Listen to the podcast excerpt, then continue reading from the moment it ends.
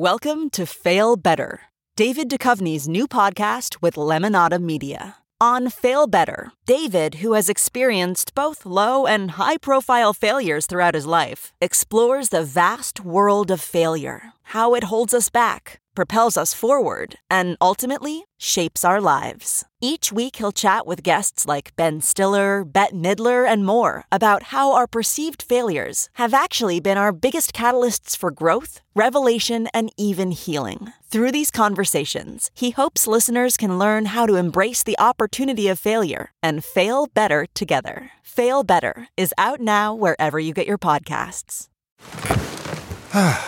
The comfort of your favorite seat is now your comfy car selling command center, thanks to Carvana.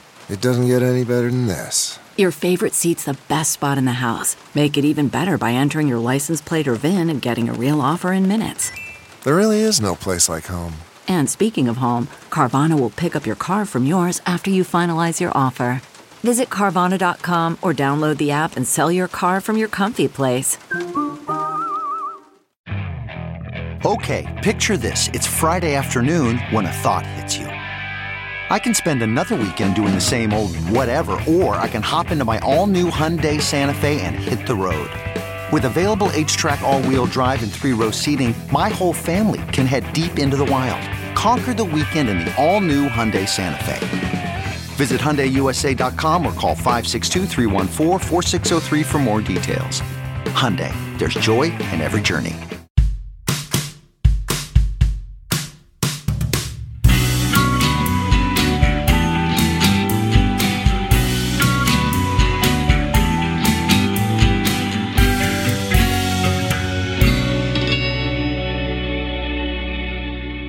What's up, everybody? Welcome to another episode of True Crime and Cocktails.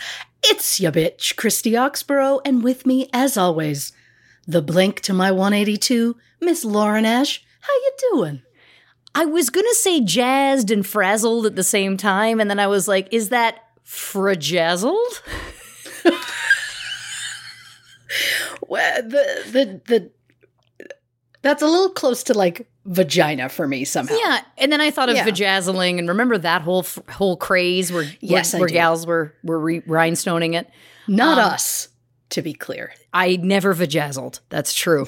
um, yeah, you know, here's the thing. Um, I'm I'm jazzed. I'm here with you. It's a that's a beautiful thing. I'm I'm jazzed about the episode. It's been a bit of a it's been a trying it's been a trying day and a and a bit of a chaotic week. All good. Nothing. No no complaints. Zero complaints from me, dogs. Except a couple complaints. Thank you for going full Randy Jackson on that. it felt right. It felt right. Yeah. Um, uh, yes. Anyway, by now, uh, certainly, I think the, the most of the world who cares to follow anything that I do has found out that I have a new job coming up. Yeah. I've been cast on a new show called uh, Not Dead Yet on ABC. Uh, insert your applause. Thank you kindly. Um, very excited about that. Uh, but it's it's coming up quick. It's coming up quick. Yeah. So we're we're starting um we're shooting 13 episodes and it's it's it's starting very soon. And so this week I didn't realize less than 2 weeks ago that this week would be chaotic. And this is the week of course I was researching this episode. So so when I say I was researching down to the wire, I cannot express just how down to the wire it was. And it was one of these things where like stuff kept getting added that I I had to do. Like I it's not a choice. It was like I have to go I have to go do a, a costume fitting. I have to go do these things. I have to um which again all positive. So far, by the way, no complaints. Very excited. No complaints. Um, the complaint comes when today it was like, I finally was ready to go. I had everything done. I had all my meetings out of the way. I had everything. And I was like, great, I've got a few hours. I can knock this out. I can finish it all up. Everything's going to be fine. Hmm. Beep, beep, beep. I'm like, what is that? Beep, beep, beep. It's a smoke alarm. And here's the thing. I recently changed the batteries in all my smoke alarms because this had happened a couple months ago. And I'm like, there's no, they're up to date. There's no need. We're good. There's, we're all good. Mm-hmm. When I mm-hmm. say to you, and look, I know that people are going to say, Lauren, you can't be too safe. I think I have too many smoke alarms in the house. There's so many smoke alarms in this house. There's two that are within six feet of each other. And to that, I say, I feel like one of them's going to. Is that going to be the thing that saves me? I mean, I guess I shouldn't even joke, but it's just, it's just that there's so many.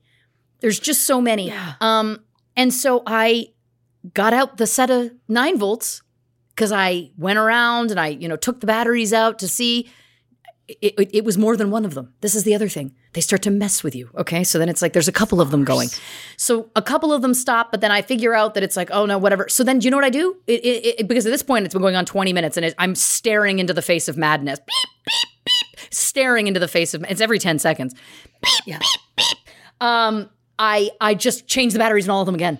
I had bought enough nine volts for the next changeover. Guess what? I changed them all to fresh again because I was like, maybe this will do it.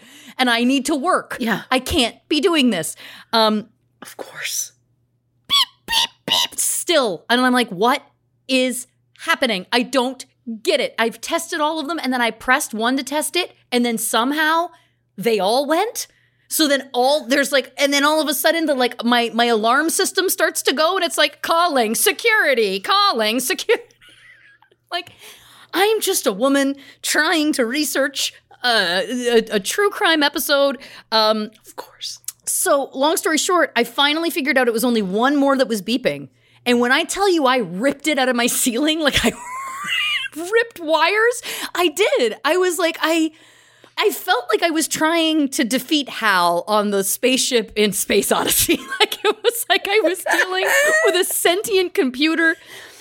Um, and that did do it. And the good news is, is that I think this one can just stay down because again, there is there is three others within, I'd say, between six and eight feet of that one. So I don't know that I need the fourth in that area. I think maybe we got that area covered.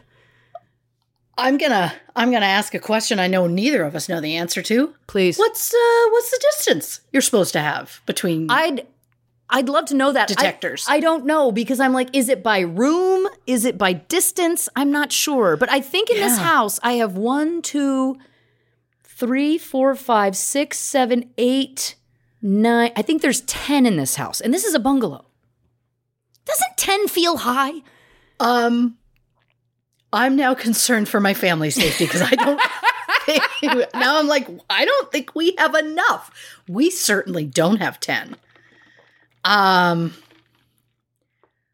yeah, there's like, oh god, yeah, there's like two upstairs, one in the basement, two. Yeah, I have maybe, maybe five. I Oh may my have God, more than 10. enough? I may have more than 10 is the other thing. That does feel like a It lot. feels like- it feels like overkill. for the best, but that feels that feels like a lot.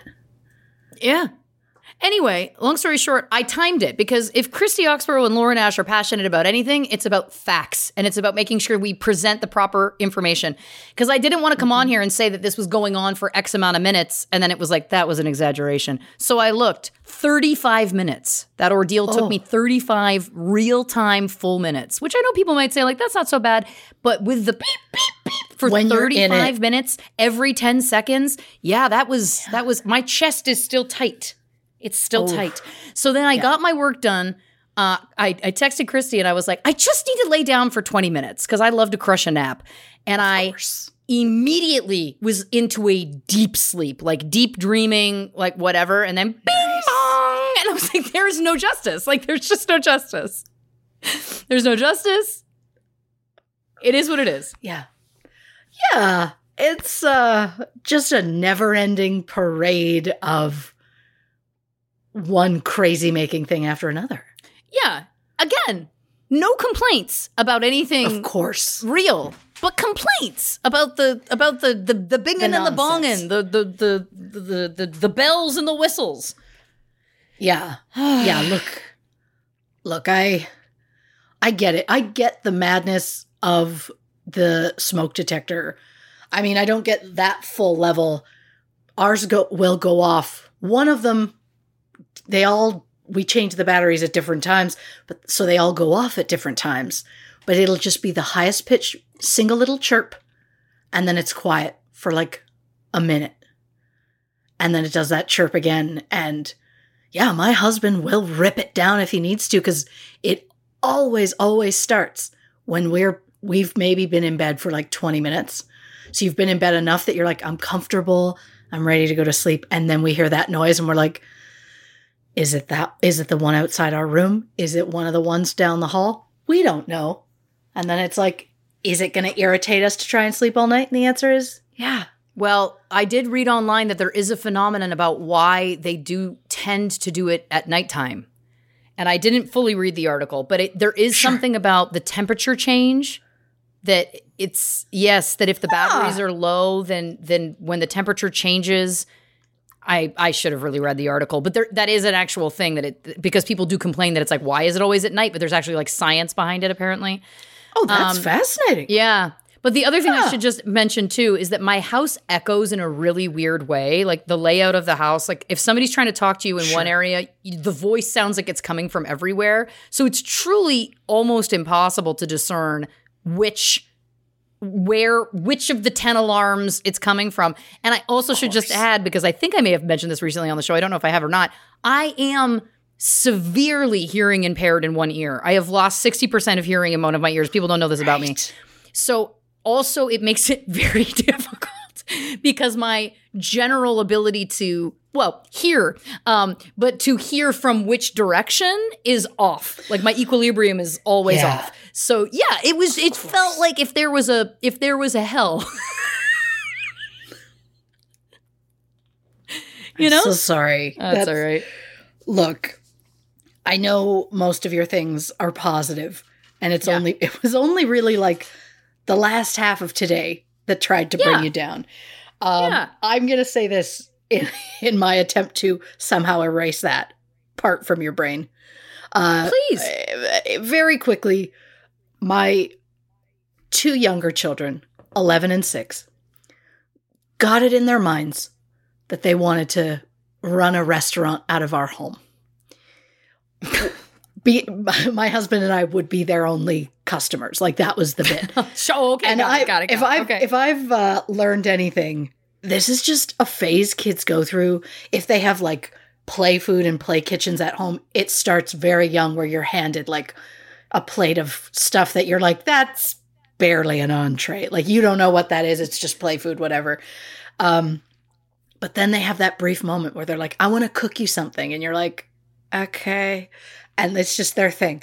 But they, I'm talking like they made menus, they came up with a schedule, which is Monday to Friday, different hours, but like, uh, I think Mondays 11:45 to 12. 15 minute window. Better get yeah. your order in. A hundred percent. Uh, and then it changes by like five minutes. So it's like all of a sudden it's like 1150 to 1205. And Fridays today was the day they started to open, and it was like eleven fifty five to twelve oh five or something, and we're like, "Ooh, that's not enough time to cook us a meal." but bless them, it's like they had like the desserts, they had the drinks, they had you know, it was like pizza pops, one or two, waffles, one, two, or three. It's like uh, understood what we can eat here. Well, my husband and I got Chinese food last night. And so we're like, well, we both want Chinese leftover Chinese food. So we're like, can we order off menu? And we did. And it, it was very sweet. And he felt the need. He had to bring us our plates. And then they ended up feeding themselves. And he had the little brother, you know, bring us our menus. And he handed the menu and was like, welcome to our restaurant. Thank you for coming. I hope you're going to have a good day. Would you like a drink? And it's like, it's wild. So I'm like, okay, great. So we eat the meal we're all done. I am walking down the hallway, and my 11 year old calls after me. Oh, oh, oh, bathroom's on the right. and I laughed so hard because I didn't see it coming. I was just like, okay, thank you. And then in the end, that bugger went and got a, a dollar. I was going to say a loony. That's what we call them up here. A dollar from his piggy bank, gave it to his little brother, and said, That's for being such a big, good helper, buddy. And I was like, Oh, that's. That's beautiful. and so then I was like, oh God, what do you pay at a restaurant like this? They didn't put prices on their It's so hard to know. thing. So I was like, how do you know? What do you do? And I was like, I was just gonna leave some cash on the table, but I was like, I don't have any cash. Well, it turns out in my wallet I had like a gift card to a dollar store. And so I was like, nice. So I put it on the table and I was like, I, I don't know what you accept for payment here, but here you go. And it was like a $10 gift card. I have no idea where I got it from. The joke will be that it won't have any money on it, but I'll take them. Yeah. So I'll just pay for whatever they get. And I was like, if you guys maybe could split that for the meal. And he's like, is this $10? And I was like, it's from, you know, the store. You can get a toy, you can get candy, you can get whatever you want. And they were elated. And then, but they were also like watching the clock and we're like, yeah, it's time for you guys to get out. We've got another seating coming in, so Right? Well, it was like, we're closing. It's a Friday. Like, we'd like to. like, we got big weekend plans. Oh yeah. And I was like, okay. And I, we commented, we're, we're, we're surprised they're not going to open up tomorrow for the weekend. Yeah, My weekend middle rush. one just goes, oh, well, we like our weekends off, actually. oh, So I'm like, oh, oh, I see how it is. I see how it is. So there is now a paper on our island in the kitchen that says, we're closed, we'll be open soon. so, I don't know how to tell you this, hmm but that child's an actor. I know, I know. I we I have been saying uh, for at least the last nine years of his life, I'm gonna see a lot of one man shows in my lifetime. He says he doesn't have the the the feeling that he's gonna do anything, Mhm. but I'm like, no, he fully committed to this bit. He changed his outfit because the colors better matched what he felt their logo would be. They put a sign on their door down the hallway that says main office for uh the the bros diner. He hasn't been Yeah. on a stage yet and gotten a real laugh, has he? Well that that's the thing. He, it's he has had laughs but not in front of a large crowd and I, that's going to be his That's- tipping point. Yep. And we're like, well, at some point soon, you're going to be offered like you can try out for like a school play or something. And he's like, no, I'm not going to do it. I'm like, no, he needs, he's going to hear applause or he's going to get a reaction from a very large group. And that's going to be enough for him to, to, to push him over the edge. Yeah. I truly believe it. Yeah. The Yeah. the bathrooms on the right is Yeah. such a delicious It was- detail. It was, it's unexpected.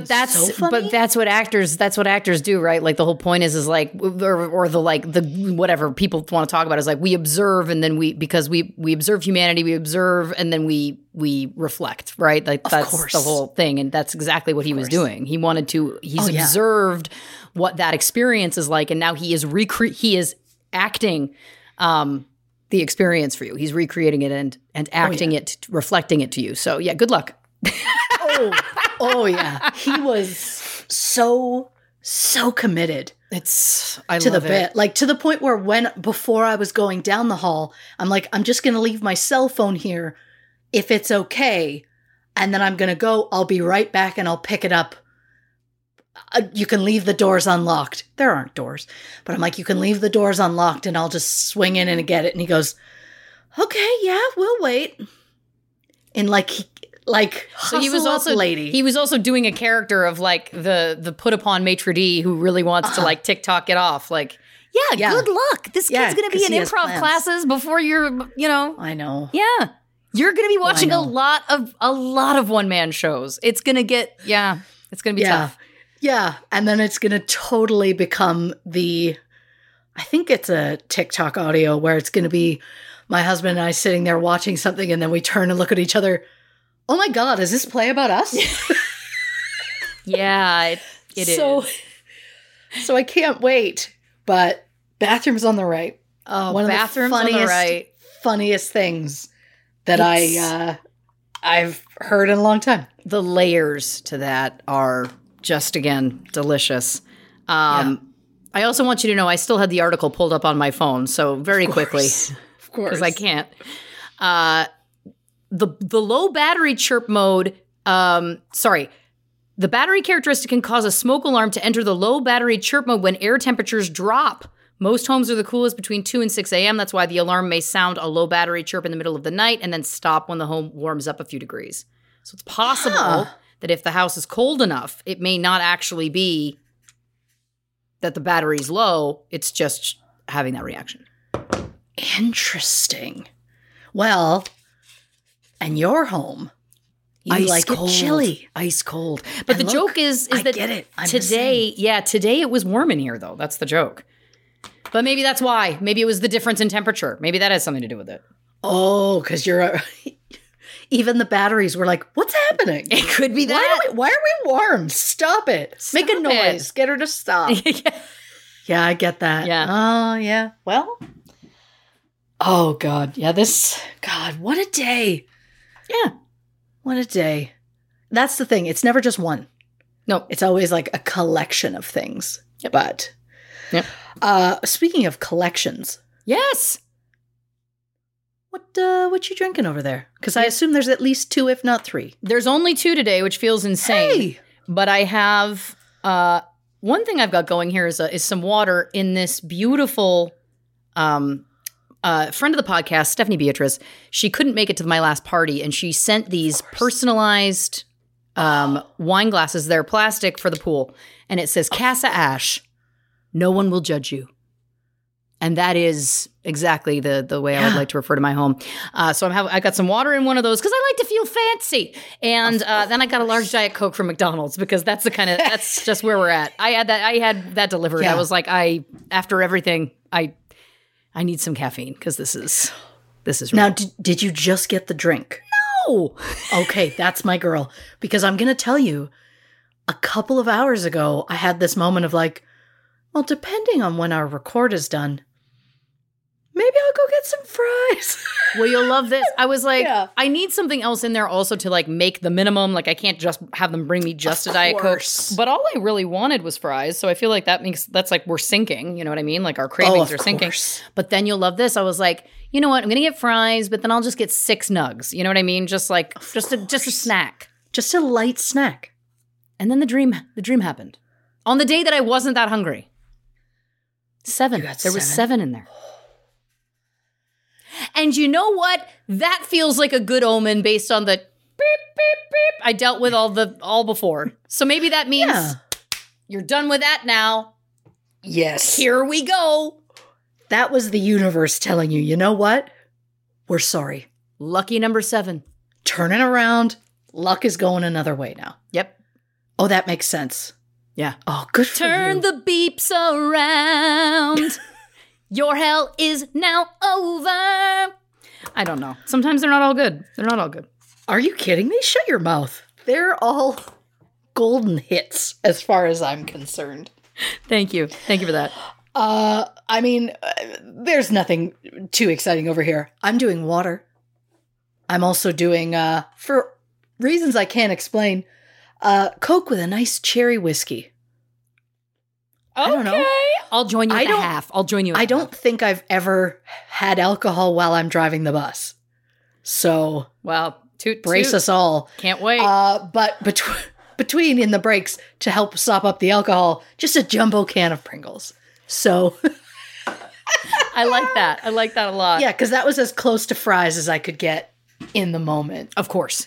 Plus, with the lid on, I can't smell them. If I could, if fries are sitting here and I could smell them, it'd be like moving the microphone far away and just like. I just like getting in there. Oh, I can't even talk about it. Thank I can't you even for talk about it. Thank you for nung nung nung nung. Because that's yeah, that's exactly it. I, I, I mean, I'm gonna pay so much closer attention to how I eat fries next time to see is that do I eat them like a beaver on a log? Like I don't know. We all do. We're Canadian. Come on. Oh, that makes sense. Yeah. Oh, sense beavers are on the nope. I tried to turn it into a beavers on our money. Nope. Oh yeah. Mm-hmm. Oh, because they're on they're they're on a nickel, right? The beaver is on the nickel. Okay. I love that I should know that probably more than you because who would see Canadian coins more often? But I love how quickly you're like that. But when You you're know. when you're away from it, the images stay in your mind and in your heart. Hey. Yeah. Oh, that's nice. Yeah. That's nice. Uh, do you want me just to get into it? I think we should because I don't know how long this is going to be. To be honest with you, this is this is a little chaotic. So yeah, I think we should we should dive in. Yeah. Yeah. Well, like, look, dear listeners, you're in for a treat because this is a new type of episode we've never done before. Something new, bringing in for season four more, more, more. more, more. So let's get into it. In the first of our new prosecutor profile series, Lauren is in the driver's seat tonight, highlighting the. Sorry, tonight really threw, threw me and I loved it a lot. Uh, highlighting the career of one of the most prolific lawyers of the 20th century, Marcia Clark. She is primarily known as one of the prosecutors in the O.J. Simpson trial, but there is so much more to her story. So sit back and get ready for Lauren to tell you all about Marcia's life before she was a lawyer, highlight some of her most famous cases, and answer the question we're all dying to know Were she and Christopher Darden ever actually a couple? Lauren Ash reports. Now, what I like about this is typically it's Christy Yeah. Oxborough investigates or Lauren Ash Of course. investigates, but this felt like I'm reporting. You know what I mean? This feels like a different thing to me. This is more journalism uh, than than the investigation to me. So that's why I made that change. And I didn't need to give all of that explanation, but here we are. Oh, just getting by. Two women in my. Yeah. Uh, so listen, I am so excited to talk about Marcia Clark. It has been a true pleasure getting to research her, and I have to say, I feel like she is really known for the OJ case. Um, Yeah. But of course, episode 71 of our show, Nicole Brown Simpson, we do talk a, a lot in depth about the OJ Simpson trial. So I do touch on that in this episode, of course. It would be impossible not to, but I don't get into it with extreme depth simply because um, we've talked about it on the show and it is just a part of her life and career. And if I did get into it in a big way, this would be eight hours long. And while some of you I know think that would be great, I think that that might cause me to uh, beep beep beep go into the into the darkness. So. Yeah. So I've done my best to try and pull as much um, information I didn't know, as many interesting things, and we're just going to see how it goes. Uh, before we get started, as always, I will give a trigger warning. There will be mentions of sexual assault in this episode, so uh, take that trigger warning if you need it. Marcia Clark was born Marcia Rachel Kleks on August 31st, 1953, in Alameda, California. The daughter of Roslyn and Abraham Kleks, Marcia is the eldest of two children with a brother who is six years her junior, who is now an engineer. It seems he's shied away from his famous sister's spotlight over the years, as I couldn't even find his name, and when it appeared to me that he really didn't want to be found, I chose to stop looking out of a respect to his privacy. Raised in a Jewish family, Marcia's father, Abraham, was born and raised in Israel and came to California to pursue his education and de- degree, and then married Marcia's mother, Rosalind, who was from New York. And he has remained, obviously, with his family in the United States as a federal bureaucrat ever since. Um, Abraham worked as a chemist for the FDA, or Food and Drug Administration, and due to this job, the family moved many, many times. They lived in New York, Michigan, Maryland, and California more than anywhere else. Rosalind was a homemaker over the course of their lives. So, friends of Marcia's in junior high have described her as confident, an early smoker, and the first to wear eye makeup. By 14, she seemed 24. She wore dangling earrings. She wore hip huggers, clogs. Her long brown hair was straight, parted in the middle. I just love these descriptions of her being so literal. I think I think Yeah. when when you know journalists were asking like tell us about her, it was like I don't know whether they expected like so many uh, physical attributes. I think people were asking for more. Usually it's Yeah. usually it's like, what are they like? Yeah. Oh, her hair was so long and straight. I know. No, I also- no, like what was she personally like? Well, an early Oh, smoker. clogs. An early Exactly. I was like, okay. Suzanne Devlin went to high school with Marcia in Staten Island. They were in drama club together, and she said regarding Marcia, I remember shawls and scarves. Again, I don't know why this is These are the things we're leading with, but here we are. It clogs, shawls, scarves. We're Yep. really painting a picture of an era. Absolutely. She had an eccentric, dramatic flair about her. I always admired her from my little corner. I was so far out of her league. When she deigned to speak to me, I was usually flabbergasted. At 14, I was not a sophisticated lady, Devlin said. They had to stuff me, teach me how to walk. That was something Marcia didn't have to do. That was what made her unique. She walked in like that. What struck me about her, being a local girl from Staten Island, was Marcia at 14 was a sophisticated person. She was mature. She could play women in their mid 20s with cigarette holders wearing devastating gowns. I love a few things about this. First of all, I love the term devastating gowns. I think that's fabulous. Sure. And secondly, they had to stuff me. I think she meant maybe The bra. the bra, but I again, Yeah. I just wanted to speculate there because that was a tough choice of words. Um, but but now we're getting a little bit of a of, of a bigger picture. Again, the sophistication, the confidence, these kinds of things, seeming course. older than her years, etc. Devlin goes on to say about Marcia. Marcia didn't have a chance to adapt to life's changes, moving from one place to another. She didn't have a lot of time to formulate close relationships. You could feel that about her. She was very cautious about getting involved in relationships, male or female. She wasn't one who could be vulnerable easily. I felt that about her. Marcia graduated from Susan E. Wagner High School, a public school in the Manor Heights section of Staten Island, New York City. She then studied at the University of California, Los Angeles, graduating in 1976 with a degree in political science. Next, she earned a Juris Doctor degree at Southwestern University School of Law. A Juris Doctor degree is also known as a Doctor of Law degree and is the standard degree obtained to practice law in the United States. Some have said that there have been basically three men in Marcia's life her two ex husbands and her brother. Her brother is the one person that some say she is the closest to of all. Her romances are another story. Friend Rosalind Dauber, who has known Marcia since they were both 10, says Marcia always had very, very handsome boyfriends. That was the, sting- the single distinguishing characteristic that they all shared. That was the only common thread that I know. She wasn't looking for a rich man or a powerful professional. Again, I love this quote because I feel like what Rosalind is kind of suggesting is that Marcia's main criteria for the men she dated was that they were hot. And uh, She was successful enough for both of them. well, listen, she was also very young at this time. You know what I mean? Yes. So again, like uh, I think we can give Marcia a bit of a break there. Like in high school, you're going to gravitate to hot. And So, listen, like- I will post on our Yeah. socials. Uh, Marcia Clark was also uh, a pretty smoking hot herself, so it's Okay. yeah, yeah, yeah. Um, now, many sources have reported that Marcia was 18 when she met her first husband, Gabriel Horowitz. Um, and, and it's also been reported that they were both students at UCLA at the time.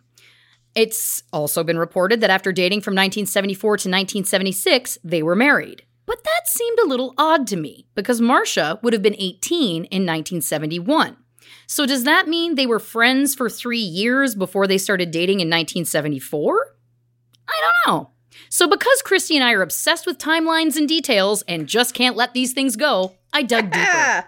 and I decided to consult Marcia's 1997 book, Without a Doubt, and let me tell you, it's it says a has a markedly different story from what has been commonly reported. So let me share with you some of Marcia's words. My girlfriends and I tended to congregate at a joint across the street from Canter's. That is a famous all night kind of like deli diner in Los Angeles. Oh, sure. It was there I met my first husband. I wasn't looking for a husband or even a boyfriend. I had no desire to be added to anyone's list of conquests. My friends and I had finished eating, and when I was aware that one of the sharks was cruising our way, I was about to warn my friends to ignore him when he pulled up a chair and sat down next to me. I half turned to say hello, and sitting next to me was the most incredibly handsome man I had ever seen. So I guess while her friend Rosalind Dauber did describe uh, Gabriel Horowitz as very attractive, she also said he was tall, had black hair, and piercing blue eyes. Um, Oh, yeah. That checks out, okay? Um, Sure. but what doesn't check out is that they did not meet going to school together at UCLA, as has been commonly reported. Um, and that's not the only thing that has been misreported. So back to Marcia's words. FYI, I, I have edited this down for time. Of course. Gabby, that's what his friends called him, seemed like a womanizer, but he was very charming. We began seeing each other. In less than a month, I was living with him.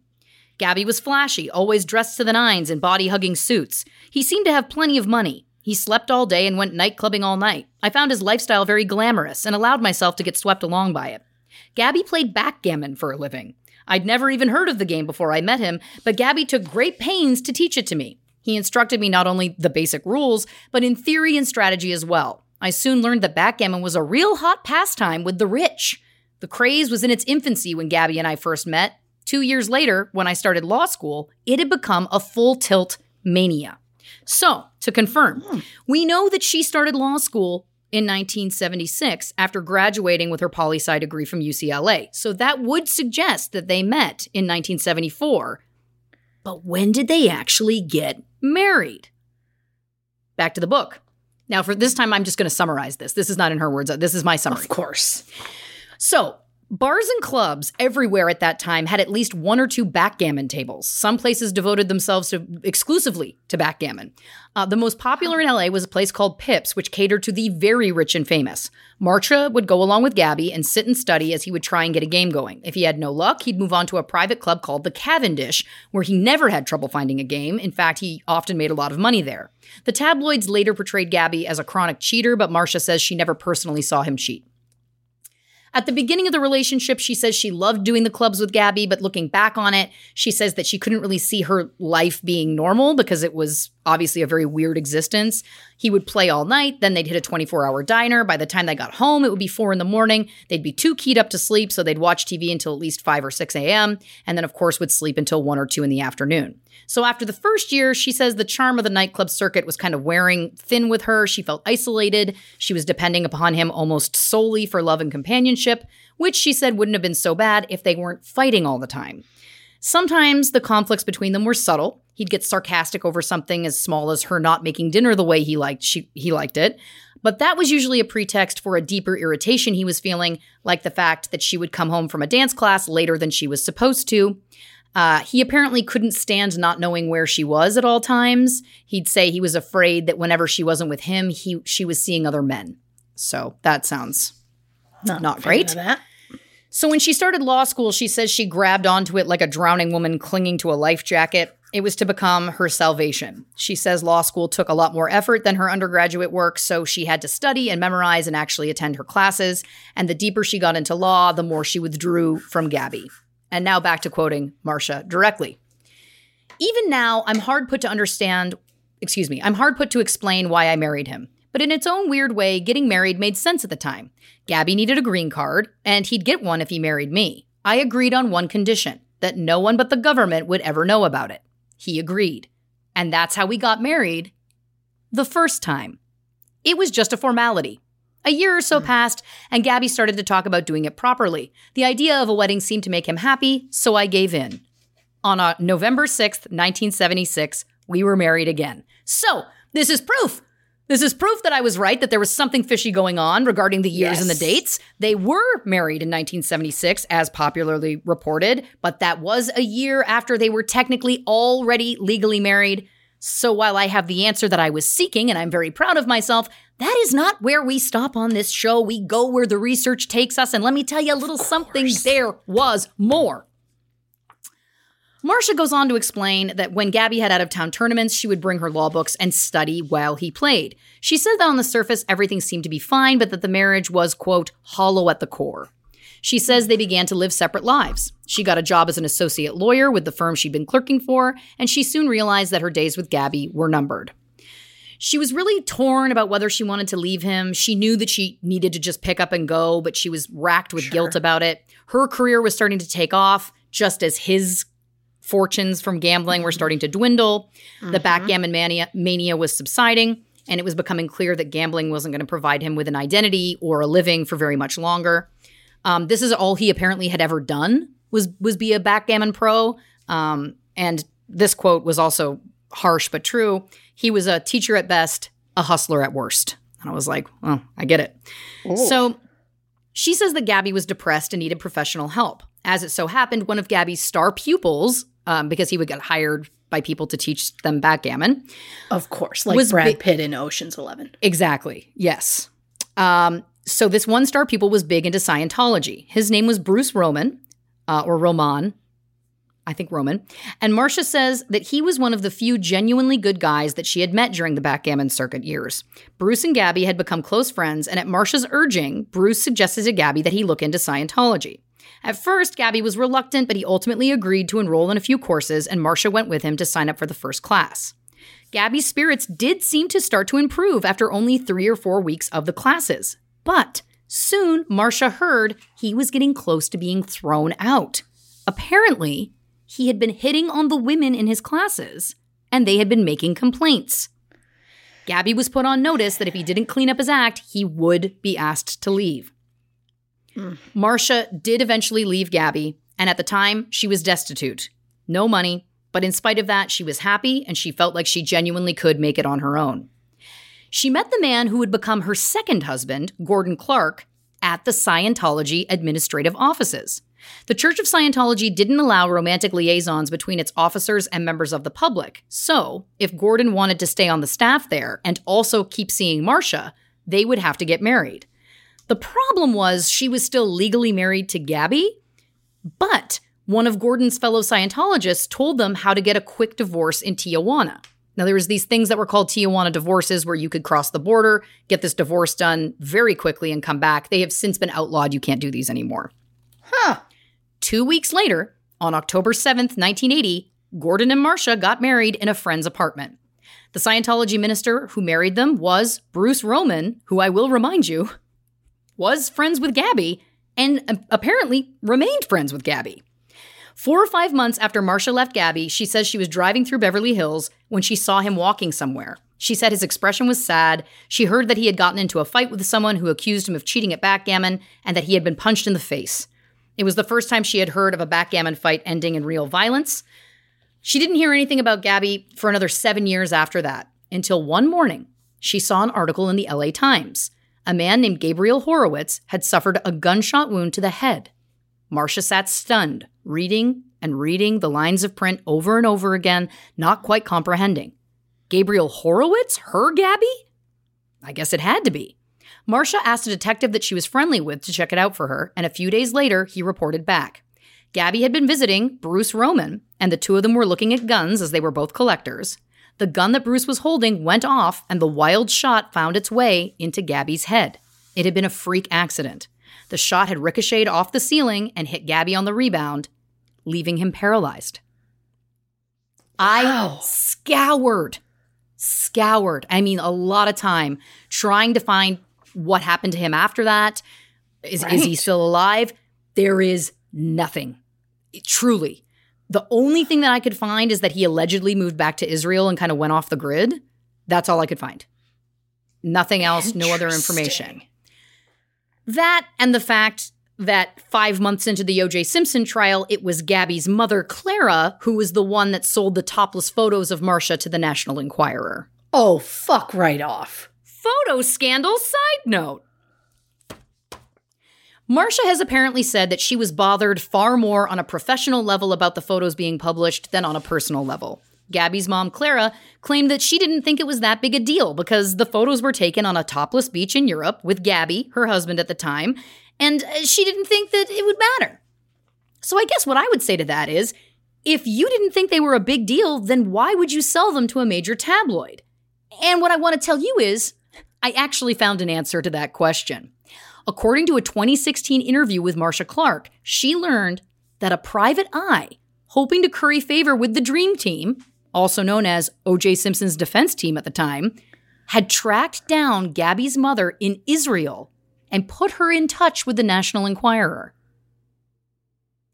The photo in question was taken in 1979. It showed Marcia topless on a St. Tropez beach with her then husband, Gabby. In the print edition, her breasts were censored with a black bar. And just as it is shown on the FX series, The People versus OJ Simpson, Judge Lance Ito did dismiss court that day. Marcia has said about that day, quote, I overestimated my own strength. No sooner had I taken my seat at the counsel table, I felt the tears welling up in my eyes. Lance must have caught my distress because, in a singular act of compassion, he quickly managed to recess court for the day. And even though the jury allegedly never saw the photos as they were sequestered, um, there was also some brutal fake photos of a battered Nicole Brown Simpson that had also been printed in the Enquirer, Enquirer around that time. Many do feel that this did do damage to Marcia's reputation at the time, which, of course, we will get into later. So, Marcia was married to her second husband, Gordon Clark. At the time, she was 27 and Gordon was 22. Friend Rosalind Dauber says Gordon was also a very good looking guy. He was much sweeter and more nurturing than her first husband. He's younger, but he's not a stupid person. I always thought they were pretty compatible. He was definitely still in college and she was working, and I think that made him uncomfortable. He wanted to get out of school and make money. He didn't seem babyish. I think compared to her first husband, he was more mature as a person. Okay, so interesting. Now, there is something that I did not personally know about Marcia Clark's story that I think is very important to mention um, because it is the reason she decided to become a lawyer in the first place. And I'm going to get into that now. At age 17, she and a group of girlfriends made a trip to Eilat, Israel, where they stayed at a resort. The girls were all out at a restaurant when two male waiters started to hit on Marcia and one of her friends. One asked her out, the other asked one of her friends out. Marcia said no. She said she didn't like his vibe. Her gut was screaming at her. She says she was feeling tired and the others were going to go out to a cafe, so she decided to go back to the hut where she was staying alone and lay down for a nap. When she woke up from that nap, the waiter who had been hitting on her was sitting on her bed. Oh, Marcia, God. yeah. Marcia says the man was much older than her, around 27. I will remind you, Marcia was 17 at the time. Oh. She says he seemed quite relaxed, um, despite having broken into her room. She didn't know how he got in at first, but it turns out he had a master key. He said to Marcia, Marcia, I just like to watch you sleep. Oh. It was 7 p.m., so still relative, relatively early in the evening. Marcia was obviously very scared, but he continued saying that he just wanted to make sure she was okay. He was just checking on her. And she agreed to go, go with him to the cafe where the rest of her friends were. She, He was being funny and charming, and when they got there and they were all together, everybody started to seem to be having a good time. She said he seemed totally harmless, but that she did let her gut instincts be overridden. When they were done at the cafe, he said he would walk her back, but she didn't want him to, so they sat outside and talked. But the wind was very dry and hot. It's something that they call, excuse my pronunciation, Hamsin in Israel. Hamsin comes from the Arabic word for 50 because these dry, sand filled windstorms blow sporadically in Egypt over a 50 day period in spring. The term is hmm. also used in Israel, Palestine, and Jordan, where it blows both during spring and autumn. When the storm passes over an area, it lasts for several hours and carries great quantities of sand and dust from the deserts, with speeds up to 140 kilometers per hour, or 87 miles per hour, and the humidity in that area will drop below 5%. Even in the wintertime, the temperatures will rise above 45 Celsius or 113 Fahrenheit due to these storms. Wow. So this is what's going on in this moment. So she doesn't want him to walk her back. So she's kind of trying to kill time. She's just chatting with him. But the winds, she said, are like screaming. Like it's so loud. I mean, again, 87 miles per hour winds. Yeah. She said they're they're like they're bellowing at each other, trying to hear each other, but you can't because the winds are so loud. And at some point he said, Why don't you come to my room? I'll play you some music. I feel like a big brother to you. I'll teach you fun things to do around here. And Marcia says, quote, the idiot I was, I went. Now I want to take a quick moment and say Marcia was not an idiot.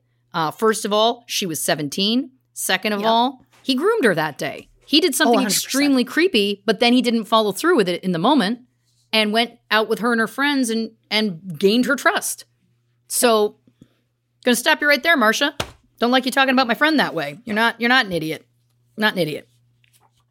Mm-hmm. They got to his room, listened to music, and when it was still early ish, Marcia went to leave. She headed for the door and he grabbed her, saying, You're not going anywhere.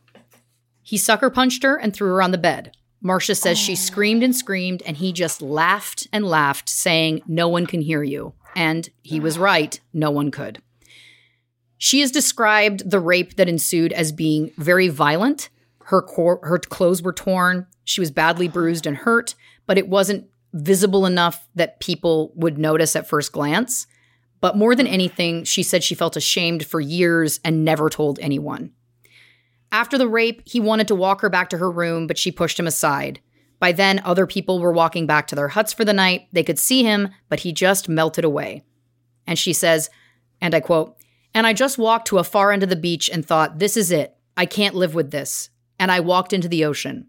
It's really calm, that ocean. It's very warm. It's almost like a lake. I got all the way up to just, she indicated just below her nose, because I was going to kill myself. I felt so worthless.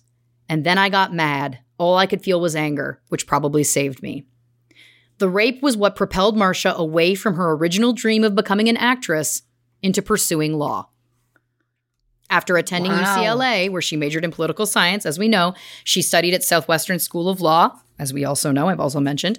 Um, she graduated from her law school in 1979 and decided to specialize in criminal law. She joined the Los Angeles firm of Brody and Price as a junior attorney, but once she started representing violent criminals, it became a different story for her as she soon found herself uh, at a personal kind of crossroads.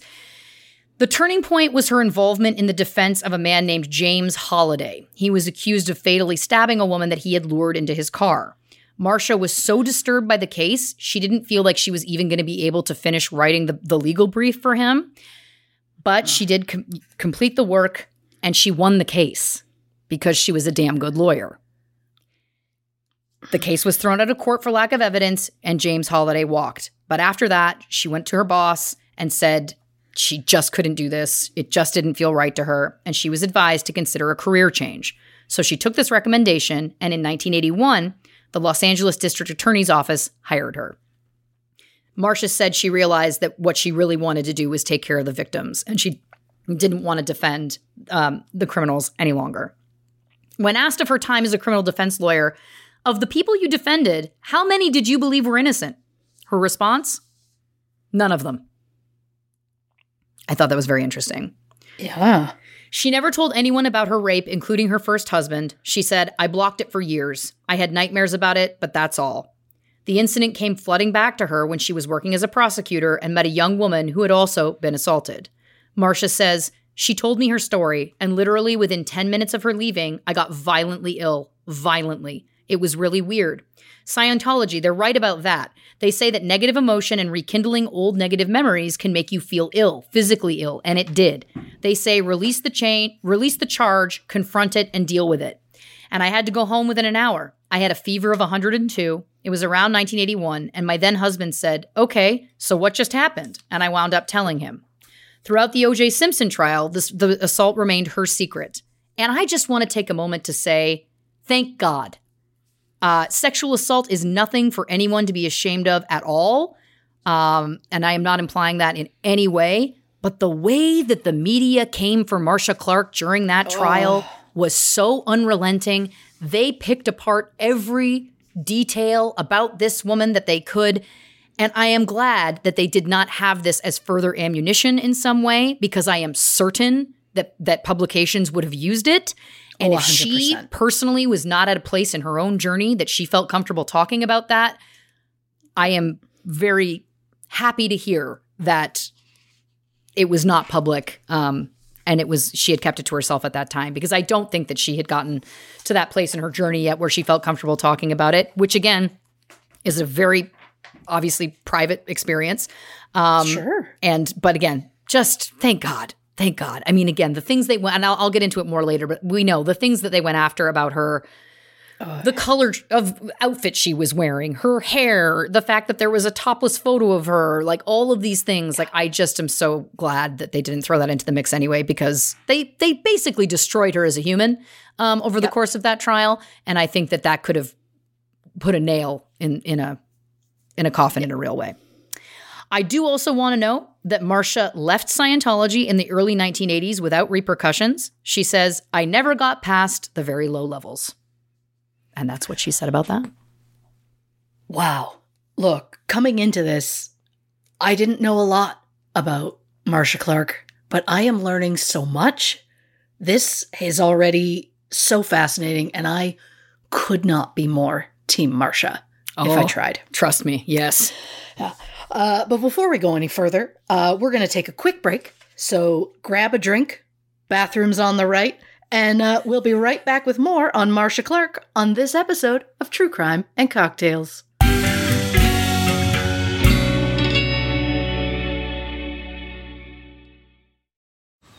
Man, that sunset is gorgeous. Grill, patio, sunset. Hard to get better than that. Unless you're browsing Carvana's inventory while you soak it all in. Oh, burger time. So sit back, get comfortable. Carvana's got thousands of cars under $20,000 just waiting for you. I could stay here forever. Carvana, where car buying meets comfort, meets convenience.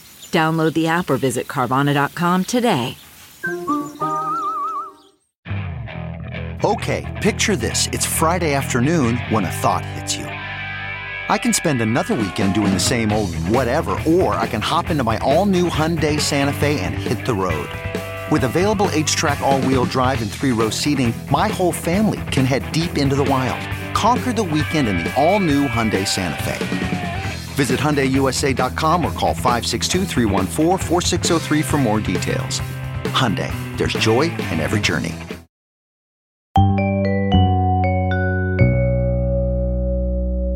Welcome back to True Crime and Cocktails. Before the break, Lauren was reminding us of what a fucking rock star Marcia Clark has always been. Yes. So, uh, where are we headed next? We're going to get into the Los Angeles District Attorney's Office. That's where we're heading. Ooh. So, as we know, Marcia joined the LA District Attorney's Office in 1981. As the new assistant district attorney, she assumed her duties in the Culver City, California courthouse with enthusiasm.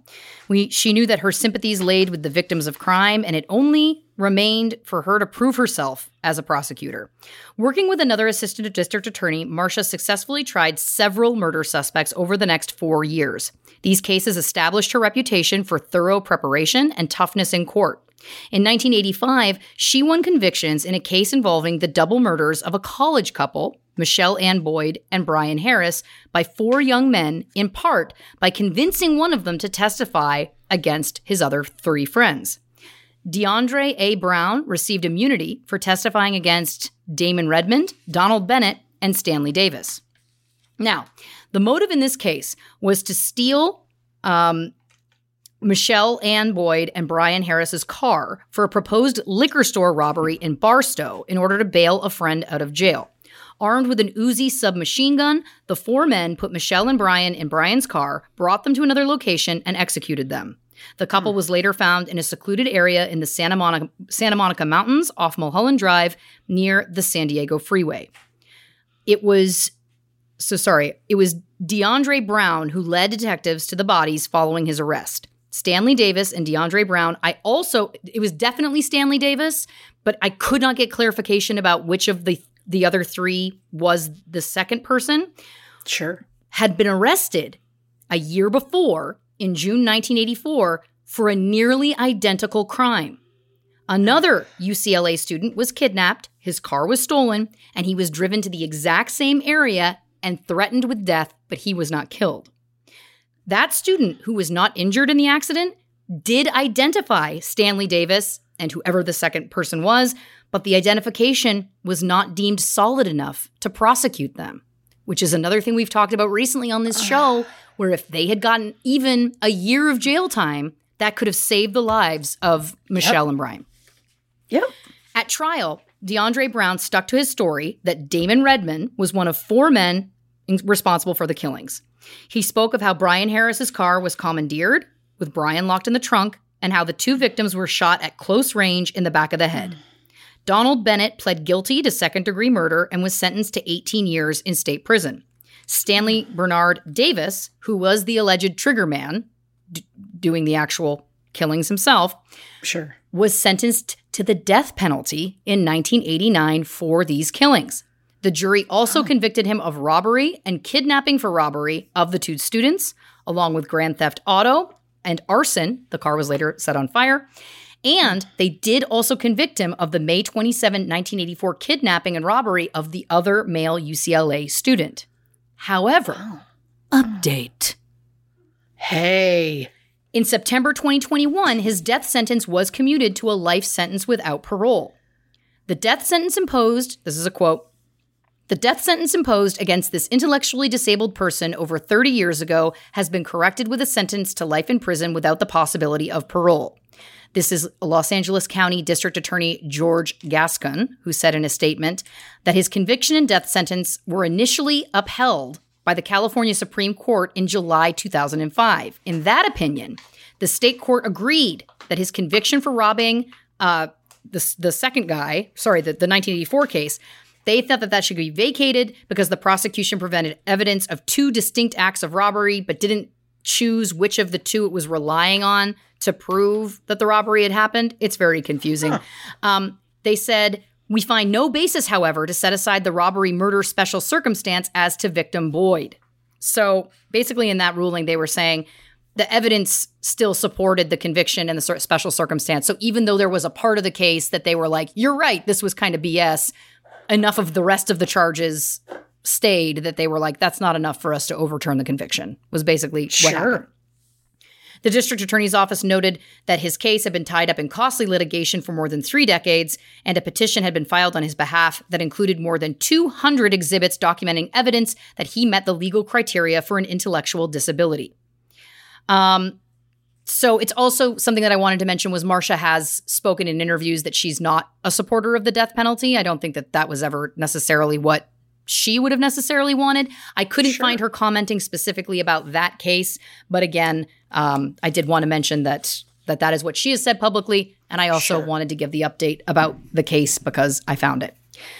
Another case Marcia tackled around this time was foreshadowing to the O.J. Simpson case, as it had her face as it had her facing off against defense attorney Robert Shapiro, who of course she went head to head with in the OJ trial as well. Shapiro ultimately ended up entering a plea bargain for his client Theodore Pacheco, Pacheco, who was an estranged husband accused of storming into his wife's home with a shotgun and killing her friend. Fellow prosecutor Susan Gruber met Marcia in the mid 80s and recalled working downtown with Marcia. Quote, the reason I met her was because of her knowledge of case law. I was in trial and nobody has a mind like Marcia. She has a fabulous, phenomenal memory of case law, citations, and case names. I thought that was a really glowing review. Oh. Marcia not was, a physical description. Isn't so that nice? Thank, so nice thank you, change. Susan. Thank you, Susan. Yeah. She understood the assignment. Oh. Um, Thank you. Yep. Marcia was among a group of female prosecutors who all became friends during the 1980s, including Lynn Reed Baragona, Susan Gruber, and Pam Bozanich. Gruber and Baragona are still close to Marcia Clark, but Bozanich, who was on the team that trialed, li- trialed, who was on the team that tried Lyle and Eric Menendez for the murder of their parents, did have a falling out with Marcia. Bozanich, oh. according to Deputy District Attorney Sterling Norris, said that she felt Marcia had been too critical of how she handled the Menendez case. Sure. Marcia and Bozanich were the only two women to make it to special trials, which is a unit of fewer than a dozen lawyers. It's now called Major Crimes, and that unit is reserved for the highest profile, most complicated cases, which are usually, of course, homicides. Sure. Susan Gruber has said, You really have to want to be in that unit. It is completely all encompassing. The cases that you do are overwhelming in terms of workload. As a female prosecutor and mother, a lot of people, maybe they don't want that burden, but Marcia loved the obstacles, loved the obstacles. I like that she repeated herself. One woman who faced off against Marcia Clark, defense attorney Madeline Koppel, said she found Marcia to be thorough, very thorough, but that she found herself under the Marcia Clark steamroller once during a trial when Koppel couldn't keep back tears during emotional testimony about her client, and Marcia demanded that the judge bar her from crying. That was kind of a low blow, Koppel said. wow.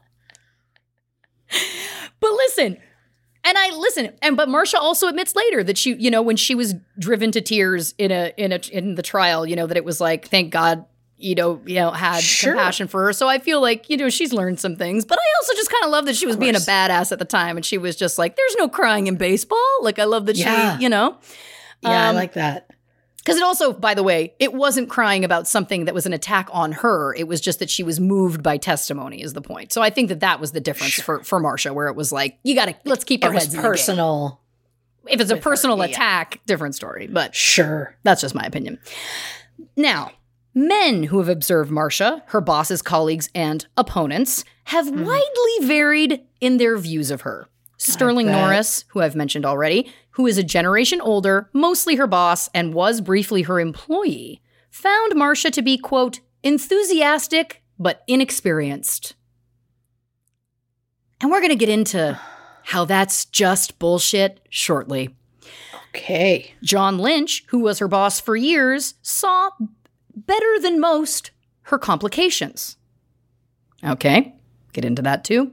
Former prosecutor Harvey Giss may be the originator and best salesman of the tough cookie image Marcia was known for.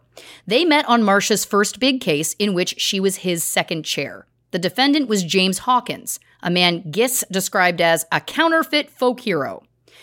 She and Giss won the murder conviction after six months of jury selection and then 13 months of trial. They ate Oh, lunch. wow. Yeah. They ate lunch together every day, but Giss says he never knew a thing about Marcia's personal life. The rumors about them as a couple, nonetheless, flew.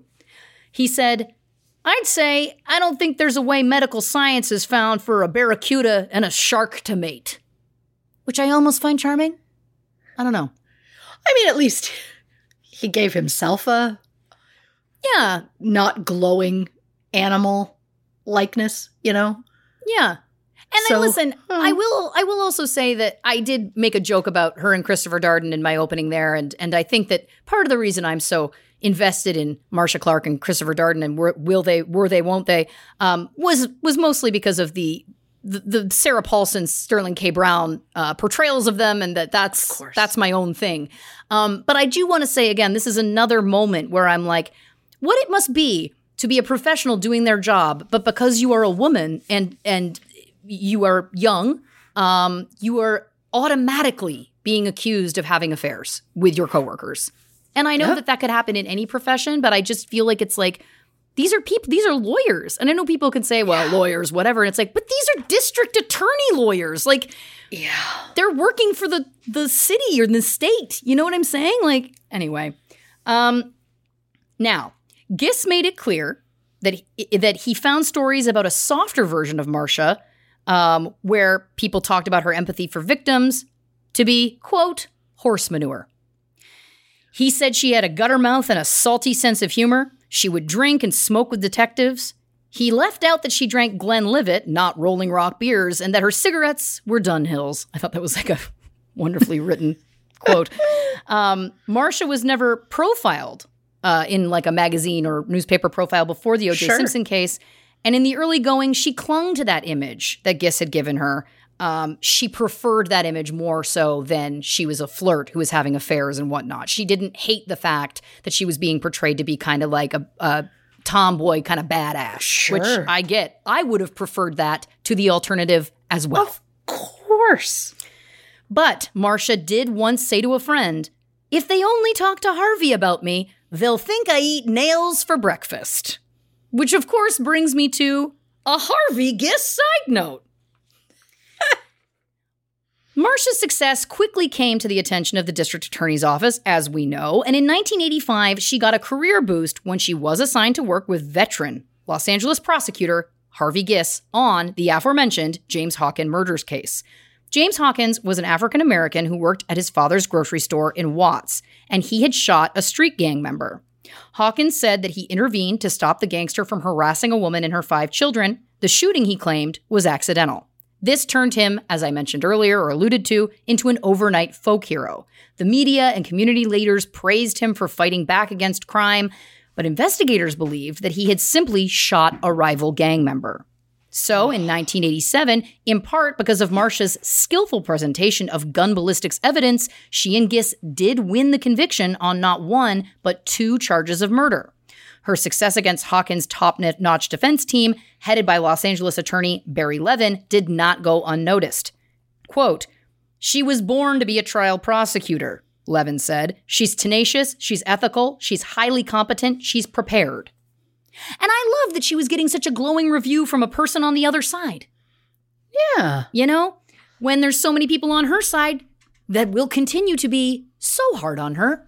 But we'll get to that later. Because for now, we're in the Giss side note. And there's more about Harvey Giss. Oh, Harvey. I just assume. Uh huh. Giss started off his career as a law clerk for the Arizona Supreme Court after graduating from UCLA Law School in 1964. He spent his time there drafting appellate decisions for the court, thereby gaining research and writing skills. Giss went on to have a successful career as a deputy district attorney for Los Angeles for over the next 30 years before becoming a Superior Court judge. One of the most notorious cases he worked on was the 1980 Bob's Big Boy quadruple murder case. This case involved defendants Carletha Stewart, Franklin Freeman Jr., and Richard Sanders. The two males forced nine employees and two customers into a freezer at a Bob's Big Boy restaurant. The males opened fire with two shotguns, and four people were killed and another five were wounded. Carletha Stewart had been fired from a Bob's Big Boy restaurant after making false injury claims and then prompted her friends to perform this heinous act. Giss noted, I faced a total of nine defense attorneys throughout the trial, and we fought each and every day. Detectives worked around the clock in order to ensure these murderers were convicted. Over my career, I've tried many brutal cases since the Bob's Big Boy case. You become jaded and numb. You have to shut it out as best as possible. Many people believe that Giss should have been the prosecutor in the O.J. Simpson trial. Uh, Mark Geragos stated in a book that he wrote if you ask a group of LA attorneys who was the best prosecutor they ever saw in front of a jury, a number of them would probably say Harvey Giss. Interesting. But he was also kind of known to be Marcia's mentor. That was something that, again, like she worked, she was in his second chair. So it also makes sense because she had so much experience by the time the OJ Simpson trial happened that it would make sense that she would be given that opportunity. But more on that later. Sure. Giss was also the assistant district attorney of the first U.S. murder prosecution for oleander poisoning. David Wayne Sconce was accused of using oleander poisoning against Timothy R. Waters, a rival mortician. The charges were eventually dropped by the Ventura, Ventura Superior Court when they were unsuccessful in finding traces of the poisoning in the deceased.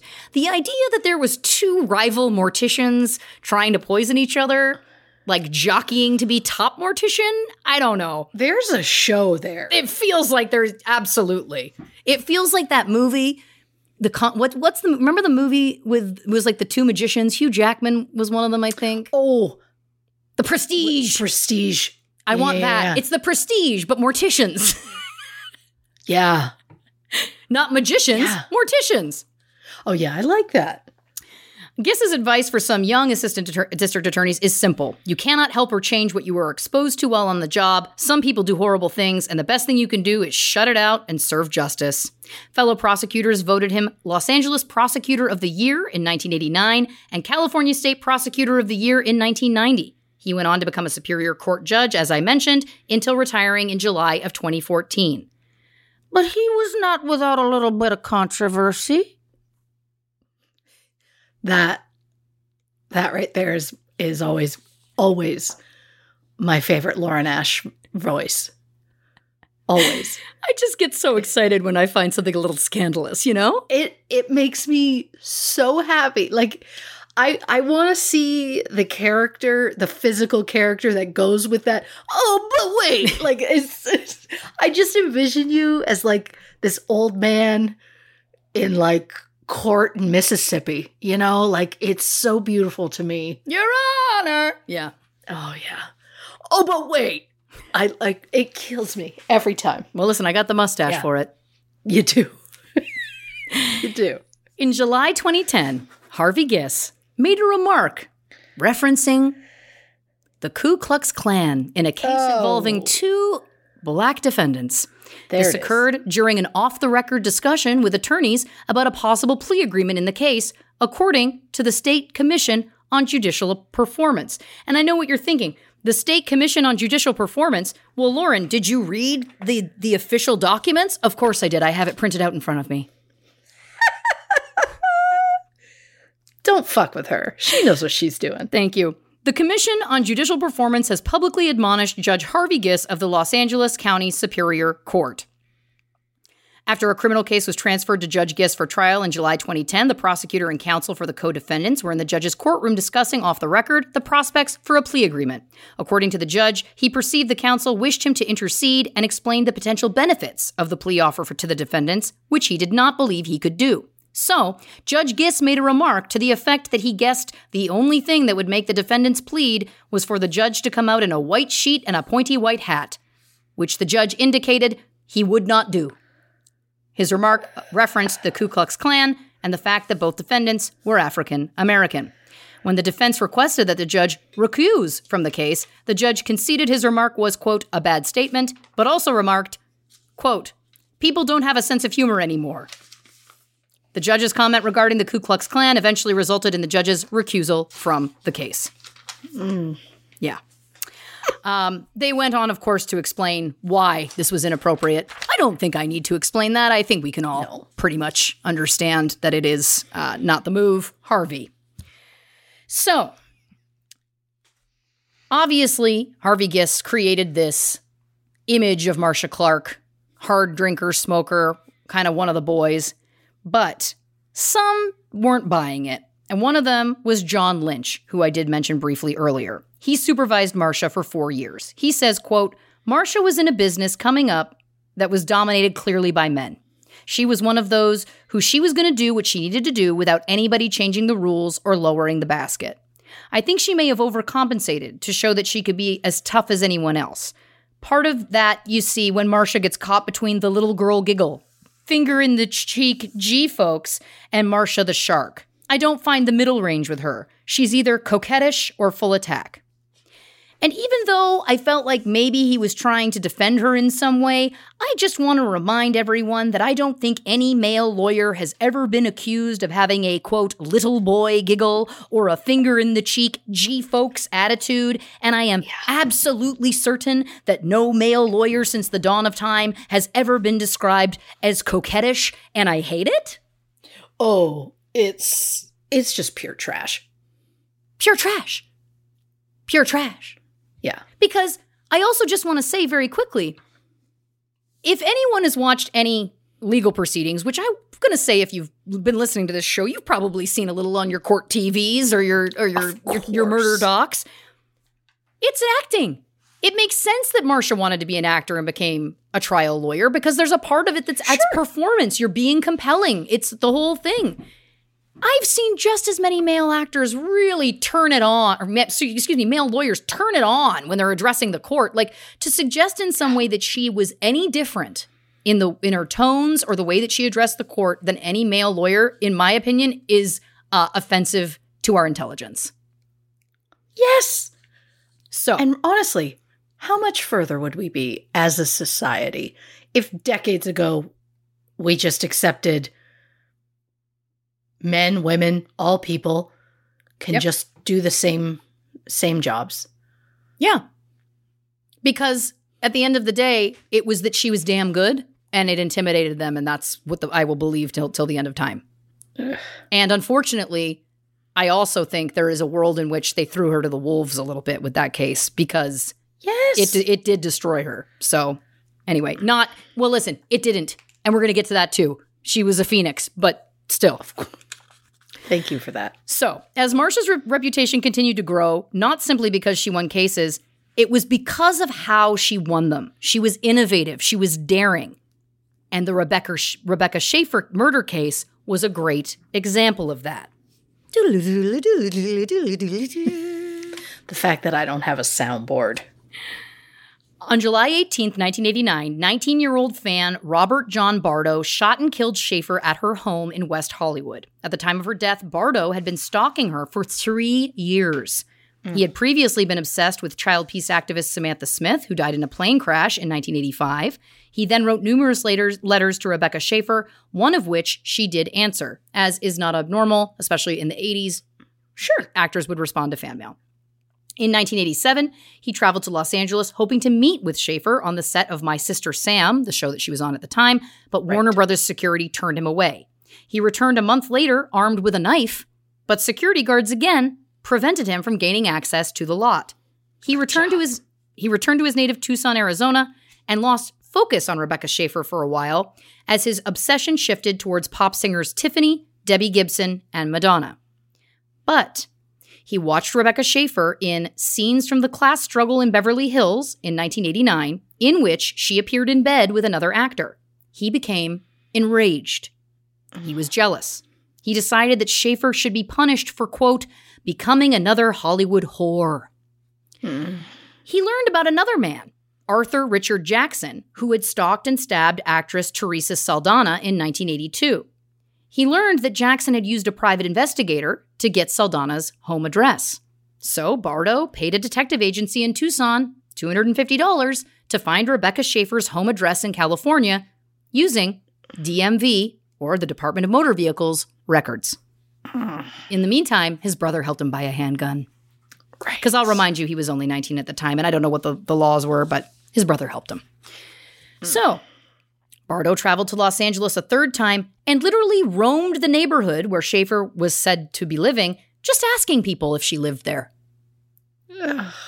Once he was certain that the address was correct, he rang her doorbell. She was preparing for an audition at the time for the movie The Godfather Part 3 and was expecting a script to be delivered, so she answered the door. For some context, pre internet, and I'm not dating myself, but I've been in some movies back in the day where they couldn't email it to you and you probably didn't have a fax machine at home. Most most people didn't or you know certainly in the in the 80s so they literally would have couriers bring you a physical copy of the script to your home. And then if there was script changes they'd deliver those papers too. I mean that's how else are you going to do it right Of course. so again, if she was waiting for that script delivery, also they can't leave it on your doorstep, especially if it's a big movie like that. So you have to physically take it to. She had to answer the door. This is again, I'm just setting up the tragedy that uh, that happened here. So Bardo showed her a letter and an autograph that she had previously sent him, and after a short conversation, she asked him not to come back to her home again. He went to a diner nearby, had breakfast, then returned to her apartment an hour later. She answered the door with a quote, cold look on her face, this, as Bardo has said. He pulled out his handgun and shot her in the chest at point blank range in the doorway of her apartment building. She fell, according to Bardo, and said only, quote, why? Schaeffer was rushed to the emergency room of Cedar Sinai Medical Center, where she was pronounced dead 30 minutes later. After the slaying, Bardo went back to Arizona, where he was arrested. And this is where Marcia Clark shines. Mm. He had a public defender, and that public defender was fighting Marcia Clark's request for Bardo to be extradited back to California, because he was, of course, in another state. But this public defender accidentally filed pleadings in the wrong Arizona court. So, Marcia capitalized on this legal error and sent detectives at the 11th hour physically to take Bardo and physically bring him back to Los Angeles to stand trial. Now, the action was very controversial, but Marcia withstood it because it was supported by law. Los Angeles District Attorney Ira Reiner praised her tactics and that she fully understood the law and that what she was doing was technically legal. Um, and this did lead to a successful prosecution of Bardo in 1991. Um, she used keen preparation. She undermined the testimony of the defense's star witness, who was a psychiatrist, arguing that Bardo shot the actress in a fit of anger. Marcia systematically chipped away at that expert's testimony, proving that the murder had in fact been premeditated. Later, Superior Court Judge Dino Fulgoni publicly complimented Marcia on her trial preparation skills. Bardo's public defender was ambivalent. He refused no plea for the client. He, he didn't enter any plea in protest of the surprise extradition. I don't know how you can just refuse to enter a plea of guilty or not. Like, it was like guilty or not guilty. We refuse to enter a plea. I didn't think that there was a third option. Yeah, I thought it was either one or the other. Yeah. Huh. But he later told the Los Angeles Daily News that Marcia was, quote, very aggressive, but she's always very well prepared and very professional in her presentation. So once again, the other side that she burned hard still had nice things to say about her, which I find fascinating. Oh, I love that. I love anything that's like, oh, she got me. I deserved it. I know, I know. I like that a lot. By the time of O.J. Simpson's arrest on suspicion of murder in mid 1994, Marcia was highly qualified to bring the state's case against him. At that time, she had a record of 19 successful homicide prosecution prosecutions in 10 years. Wow. And when you think of the fact that we know one of those prosecutions, they were doing in jury selection for six months and then the case lasted 13. She was uh-huh. potentially pulling double duty at that time. She could have been, do- I'm, I'm assuming. Right. But my point being is 19 prosecutions in 10 years is, I think, pretty impressive.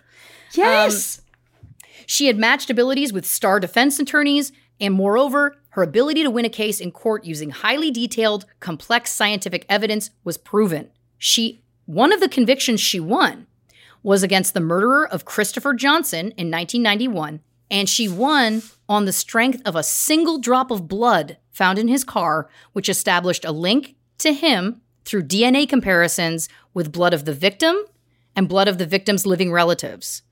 This again, that may not sound like much now, but in 1991, being able to Oh, use yeah. very early DNA evidence based on one drop of blood and get a conviction based on that, chef's kiss. That's impressive. oh, yeah. Um, in addition, Marcia was recognized as a victim advocate that went out of her way to forge close ties with victims' families. Early in the case against O.J. Simpson, she endeavored to build public sympathy for Nicole Brown Simpson and Ron Goldman. She was quoted as saying, We have two young people whose lives stretched out before them with all the possibilities. These two young victims have been murdered in a brutal and horrible way.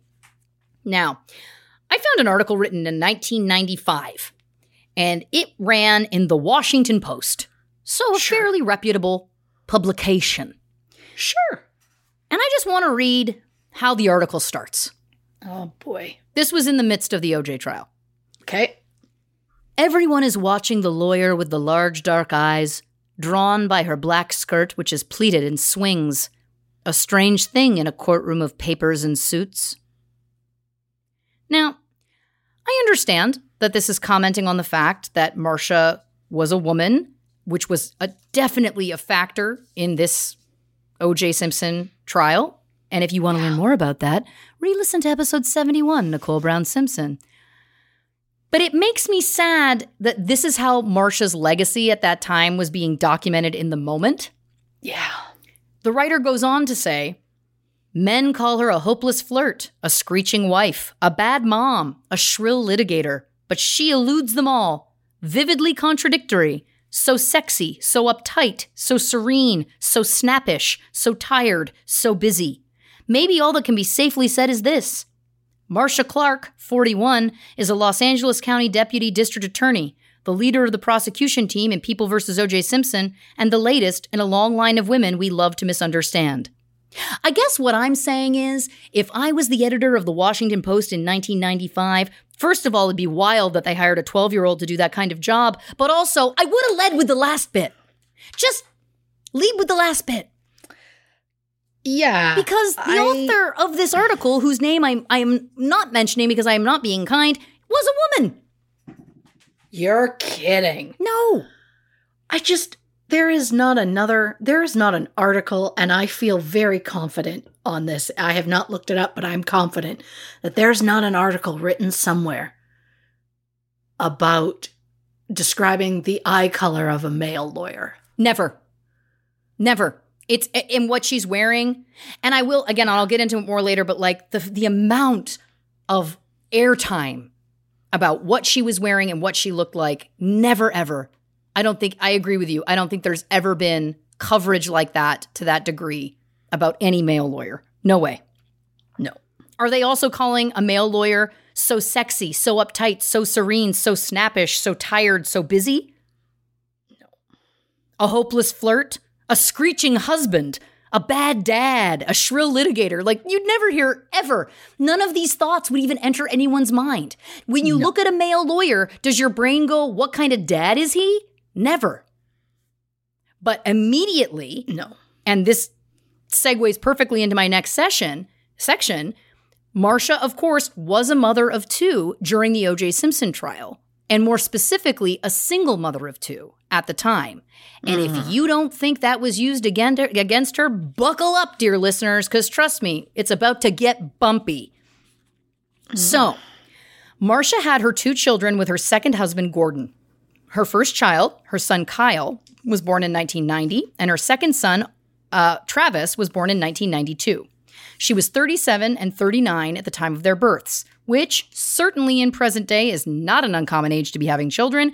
But I will remind that she had been married to Gordon for 10 and 12 years, respectively, at those times. So to some, it could have seemed odd that she had, quote, waited so long. This is not my words. I am simply setting the stage. Of course. Some of her friends have said that she waited because she wanted more financial security, but that she always wanted to have children. In 1993, Marcia gave up trial work to take a supervisory job at the law firm.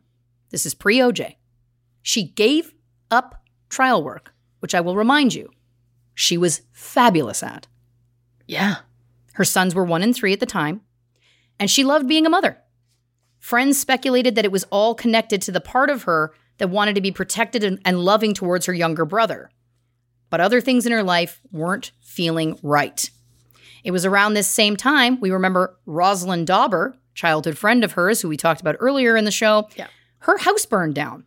Dauber was a, fo- a documentary filmmaker who had not been in close touch with, with Marcia at the time, but Marcia did show up for her when she found out that her house had burned down. She brought her boxes of towels and clothes. She spent many weekends staying with Marcia at her home. Uh, they spent a lot of time talking, hanging out, all of the above. And she says of Marcia at the time, quote, Marcia was doing the administrative job. She was really unhappy. She didn't know if it was her job or her marriage or both, and she was in a lot of turmoil. She was really down. She had these young children and a lot of responsibility, and it was really, really hard. I think she had all the normal fears of could she make it alone or not, and what would it be like, and how Gordon would take it, as they were both very attached to the kids.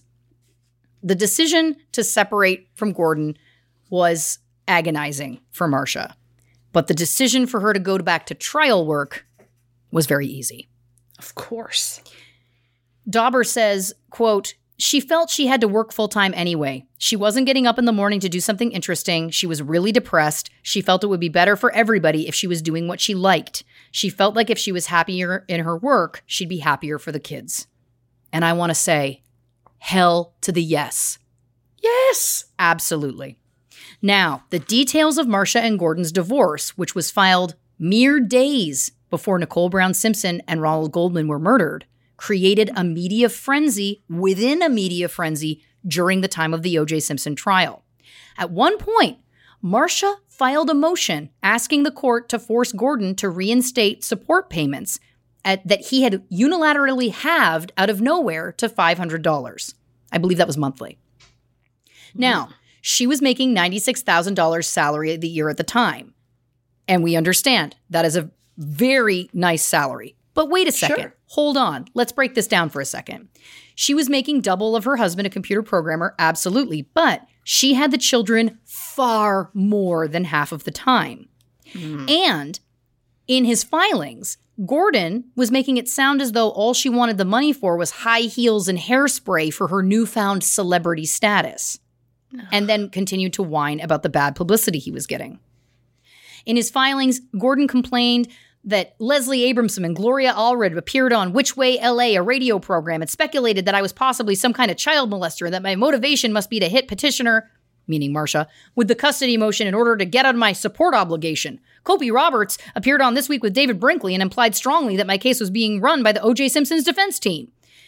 So again, he was just really all over the place. He was really kind of trying to use, again, the media frenzy that was happening to his benefit. Um, he also said that Marcia spent at most one hour a day with the children. He said that she wouldn't let him spend more than Tuesday and Thursday evenings and every other weekend with them. Um, that's also not abnormal in terms of of those custody deals, two nights a week and every other weekend. I've, I mean, that's not ideal, but I that again, they, this wasn't a full divorce yet. This was they had just separated. Of course. Uh, they hadn't made the deal yet. Uh, he said they were left with a nanny and starved for affection. Uh, the filings made it seem like Marcia was completely savage. He described that one night he said that she, he wanted the children more, and she told me she would have my ass if I tried to do it. She'd throw me in court as fast as it would make my head spin. Okay. Another night during the trial, in violation of their agreement, he kept the kids overnight. So let's also just keep in mind here. Now he's violated the rules that were set in place. Because keep in mind, Right. the two nights a week and every other weekend, that was court imposed. Sure. Okay. So that wasn't just coming out of nowhere.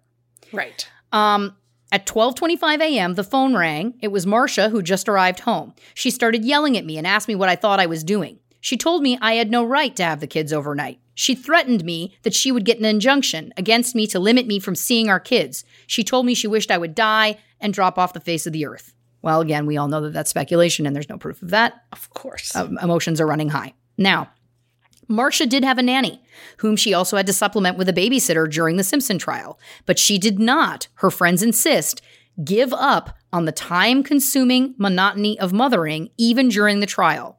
She was changing diapers during watching The Lion King. She was taking the kids to the zoo, amusement parks, playing with them. She read to them every night. She was reading to them. Uh, her friend Baragonia, who I mentioned earlier, Baragona, excuse me, uh, said, quote, she was reading The Rescuers to them last night when I called, and she said one more page. Then she called back and started talking to me about EDTA, a blood preservative at issue at the trial. The weekends she has the kids, she has the kids, she takes care of them. Baragona, per- perhaps more than most people, saw the Marcia who is hanging on by a thread. And this is where the salary comes into play. It's the same Marcia Clark who had credit card debts and who had to borrow $26,000 from her 401k because she had a medical dental catastrophe happen. It's the Marcia Clark who shopped at Price Club, who had to uh, sometimes only make it to court wearing borrowed suits. There were exclamations when in the divorce filings, she said she had to spend $1,500 on new shoes and suits for the trial. But let's remember, she bought five suits and a stack of pairs of shoes for that much money. And that wouldn't even pay for one of defense attorney Robert Shapiro's Armani suits. So, and also let's keep in mind, she didn't have a choice. She had to show up every day to court and she had to wear clothing, and that is not provided by the law firm. So let's just take into account for a quick second here. She is the primary caregiver. She Yes. has the children far more than 50% of the time. She has to hire a nanny for when she is physically at work. And if there are other times where she's not available, she has to supplement with a babysitter. She also has a job that is requiring her to have a certain kind of dress. She, again, was borrowing suits half the time because while I think you can probably recycle them every so often, she was under so much scrutiny for what she looked like. She was being told, you have to start wearing pastel colors. Your skirts are too short. You have to wear something longer. She was constantly being given these notes that, well, do you want to lose the trial? Based on what you look like, you better change it up. Where are you supposed to find that money? And I know $96,000 is a great salary, but also when you pay tax and when you think about all of that and you think about the fact that he's not really kicking in that much money, that money's gonna go. It just oh, is Oh, yeah. right? And again, if you have any questions about how badly Marcia Clark was scrutinized for her appearance during the O.J. Simpson trial, I encourage you to simply Google the words Marcia Clark perm. That's it. She was getting so noted about how she looked too harsh, she looked too this, she looked too that. They were like, you've got to soften your appearance. You have to look more feminine. You have to change your hair. She got this perm. It didn't turn out the way she wanted. And then that just made things even worse. This woman, I'm telling you, the fact that she was being, you know, strung up again, and also this medical dental catastrophe sounds uh, like it was something rather involved, which I will also remind she's never talked about any of this. She's never played the sympathy card for, for, for any of that or money during that time. It's her friends coming forward saying, You guys don't understand. She was in the hole.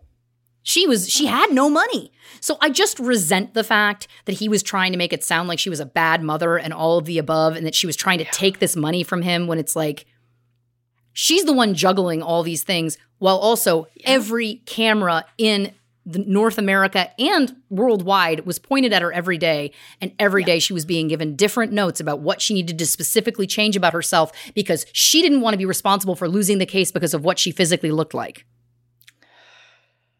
I mean, that's a level of pressure that I can't even begin to understand. When you are Oh, so yeah. competent at your job, but you're literally being told you could lose this because of how you're dressed and what you look like. Right? Yeah. Oh, that's gross. So, with that being said, the O.J. Simpson trial earned Marcia mixed reviews. At first, legal analysts generally approved of the prosecution's strategy, although sometimes not of Marcia's tactics. In the long, frustrating case, Marcia readily held her own against Simpson's celebrated defense team in their many biting exchanges. Even from the beginning, Marcia sparred with Robert Shapiro, as each warned the other not to try to direct her, her or his case. But as the weeks wore on, she did not always come out favorably in the eyes of Judge Lance Ito, who sometimes admonished her for inappropriate remarks in court. Marcia and lead defense attorney Johnnie Cochran battled passionately over the admissibility of certain evidence, and it was with attorney F. Lee Bailey and Barry Scheck that she fought most bitterly.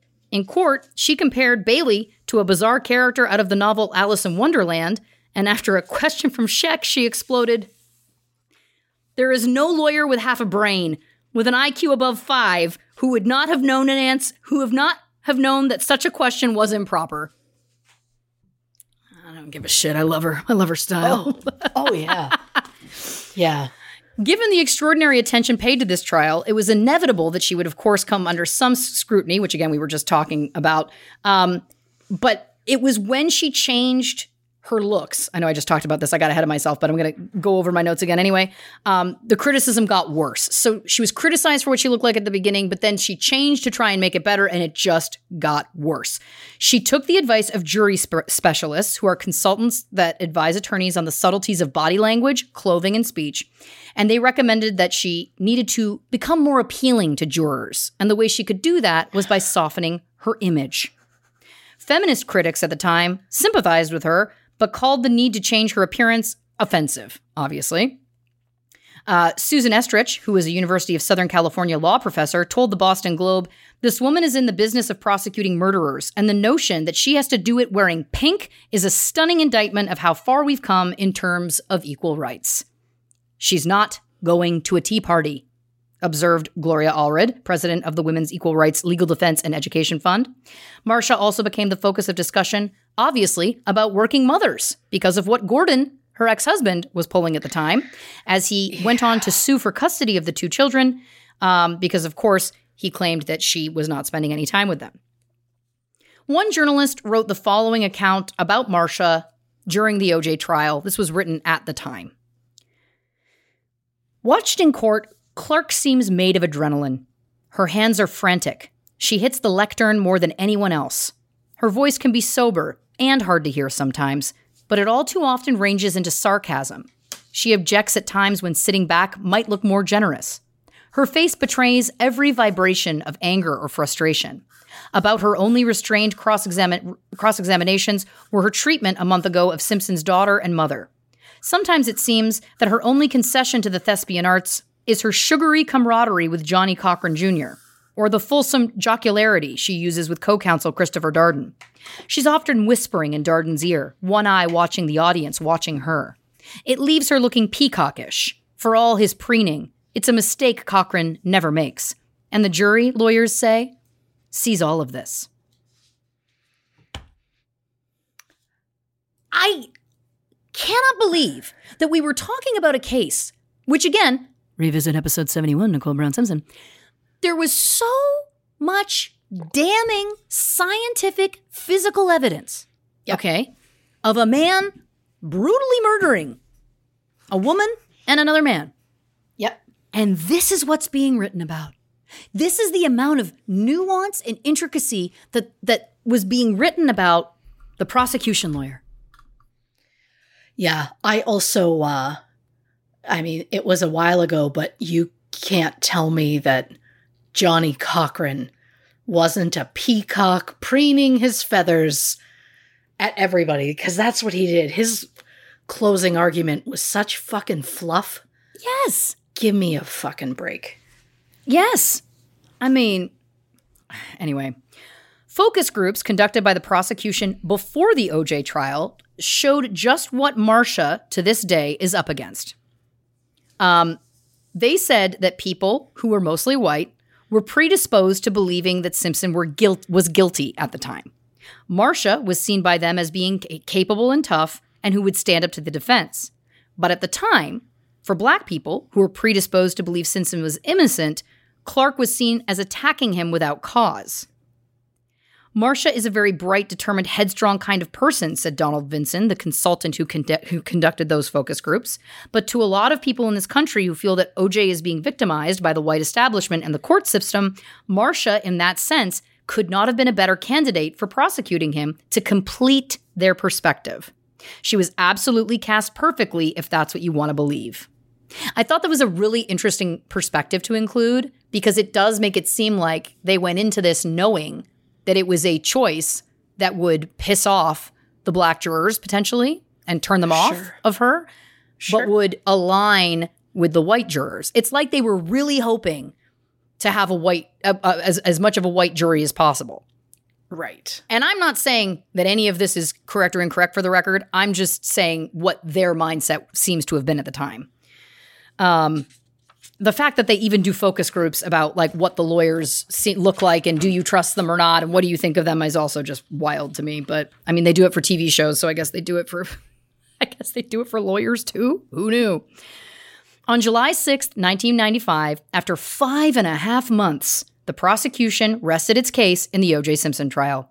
The numbers were staggering. Marcia and fellow prosecutors had presented 58 witnesses over 92 days of testimony with 488 exhibits at a minimum expense to Los Angeles County of $5.69 million. As expected, defense attorney Cochran immediately filed a motion to have the case dismissed, arguing that the prosecution had failed to prove its case. The motion did fail. If any consensus emerged among legal analysts, it was that the prosecution had presented too much circumstantial evidence, much of which defense attorneys had apparently been able to discredit. Standing by as prosecutors, Los Angeles District Attorney Gil Garcetti told reporters The mountain, truly, the giant mountain of evidence that we have produced in court over these many weeks points to only one person, and we know who that person is. Esquire magazine named Marcia its Woman of the Year for 1995, and speculation immediately began about whether she would continue her career as a prosecutor or perhaps pursue movie offers. I had not heard that before. I don't know if that, I think that's them being glib, but anyway. Hmm. In October 1995, O.J. Simpson was acquitted. The jury verdict stunned the prosecution and strained race relations throughout the country. Immediately afterwards, Clark took a leave of absence. Marcia Clark took a leave of absence and ultimately did resign from the district attorney's office in 1997. To this day, she blames herself for the loss of that case. Ugh. Regarding her performance in the O.J. Simpson case, Sterling Norris said, quote, She has the inexperience of feeling she has to attack everything that moves. I think she would have been a good prosecutor in this case if she'd had five more years' experience. She's never had a high profile case, not only in terms of publicity, but in terms of intricacy. She's a prosecutor who has great expectations, but I think she was thrust into this before she was ready. And whether the decisions being made are hers or partly hers, the total thing is a disaster. Now, I just want to break this down for a second here. I want to remind you, she she won the Rebecca Schaeffer case, Yep. Which she won because she was clever, got him extradited based on a technicality, and then tore apart the defense's lead psychiatrist, which is impressive at the the best of times. Yeah. So already I'm getting my back up here. Um, eh, but I can try and remain impartial to a point. Um, obviously, would it have been better if she had more experience? Sure, we can argue that. We can argue that about absolutely anything. Um, I will remind once again: 19 convictions against accused kill- uh, against accused killers in 10 years. But there is the speculation that some do believe that Marcia's previous cases, those those uh, convictions she got, were easier than the OJ case. Some say that the defendants were outcasts, poor, disadvantaged, and vicious people. For example, there was a man who sodomized and killed elderly Asian women. That could be viewed as an easy case to prosecute. There were the two men who shotgunned two people to death in a black church in south central Los Angeles. Again, that feels a little open and shut. Sure. But in all of these cases, the hallmarks of a Marcia Clark prosecution running on five hours of sleep, having hands on knowledge. Uh, her friend Baragona says that Marcia has taken her on searches for murder weapons personally in shrubbery. And more than anything, Marcia Clark's preparation that bordered on the maniacal was what brought her the convictions. And I think that trying to suggest that this loss in the OJ trial was her fault when we know how many different major factors were at play at the time the fact that it was such a media disaster, the fact that there was so much that was bungled by the police, the fact that the judge was married to someone who worked in the police. I know. There was a lot of factors here, and I think to suggest that the case was solely lost because of Marcia Clark is unfair. And I think too, you know, there was some things that she disagreed with with Christopher Darden during that case. I remember, and they did them anyway. And those things blew up in their face. So again, it's like I just love that again in the legacy, in the way that this goes down, they pin it all on the woman. Yeah. That's the way the story gets told. She was inexperienced. Her other her other convictions were easier cases. I just can't. I think it's so dismissive and it really kind of it just diminishes the work and the level of detail that she brought to everything and and the fact the fact remains that she was always being credited with being such a good lawyer it's like the two things can't coexist to me in my opinion Right. Few people have more regard for Marcia Clark than Dana Schaeffer, who, of course, was Rebecca Schaeffer's mother. Rebecca, of course, was the murder case uh, Yes. uh, with, with Robert John Bardo. To Mrs. Schaeffer, Marcia Clark was a gentle, protective advocate who was capable in a crisis. After the trial was over, Marcia Clark sent a letter to the Schaeffers, which Dana Schaeffer keeps to this day. One of the paragraphs says, quote, I just want you to know how deeply I sense, empathize, and personally experience your heartbreak at the loss of Rebecca. I never knew her, yet I mourn her and feel a shattering pain as though she'd been my sister. You know, I said it before. I'll say it again. Marcia Clark is a rock star and impressive as hell. Uh, something else I'll say again. It's time for us to take a break. So hit the can, grab some nugs. I hope you get seven. Uh, and we'll be right back with our final thoughts on the episode that we're talking about that my brain has moved on. We're talking about Marcia Clark. I'm an ass. We'll be back.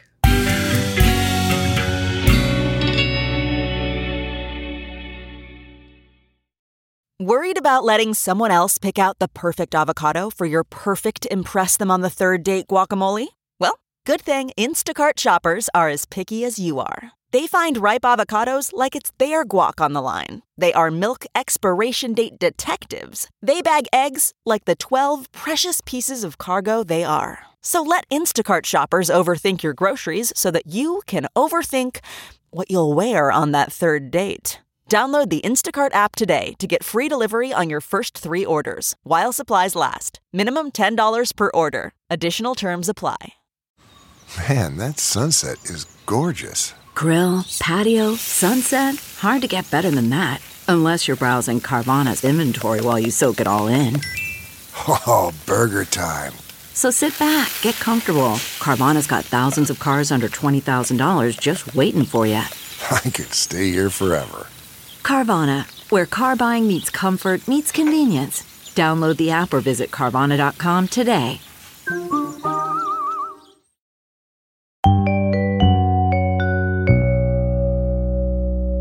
Welcome back to True Crime and Cocktails. Before the break, I fucking bungled the outro to the break. But that's fine. I don't do this for a living. Oh, wait, I do. Uh, the point is, before the break, Lauren was reminding us of just how frustrating and enraging the entire OJ trial was. Yeah. Uh, but I have a, I don't know if we're, I don't think we're done talking about the OJ trial. We got a little bit we got a little bit left. Well, we Yeah. we I am done talking about the OJ trial because if I talk any more about it I'm going to break out into a rash, but I do want to talk about what's happened with Marcia since the OJ trial as I referred to earlier, the Phoenix part of the story. The idea that that's her superhero name. I'm I know to her, that yeah. there are, there are, I'm sure there's a Phoenix, isn't there? I think there's a dark Dark Phoenix. Phoenix. Yeah. Which is Jean Grey or no? I think so. Oh, fuck. Don't come for me. I'm not a comic book person. Don't come for me. Listen, it's we're doing the best we can. Yeah. Um, so since the OJ trial. Now, as I referred to earlier, you know, she did quit because of the OJ trial. She does blame herself solely. She takes it on her shoulders, which again, to me is just, you know, breaks my heart. Uh, but I did want to get into what she's done since the trial because again, she's thriving.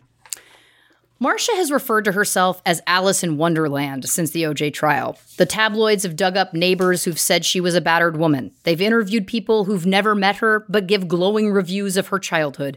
And at one point, she was even said to have been friends with Roseanne, even though she had never actually met her. hmm The day that Marcia first started her post trial life, she says her brain was foggy.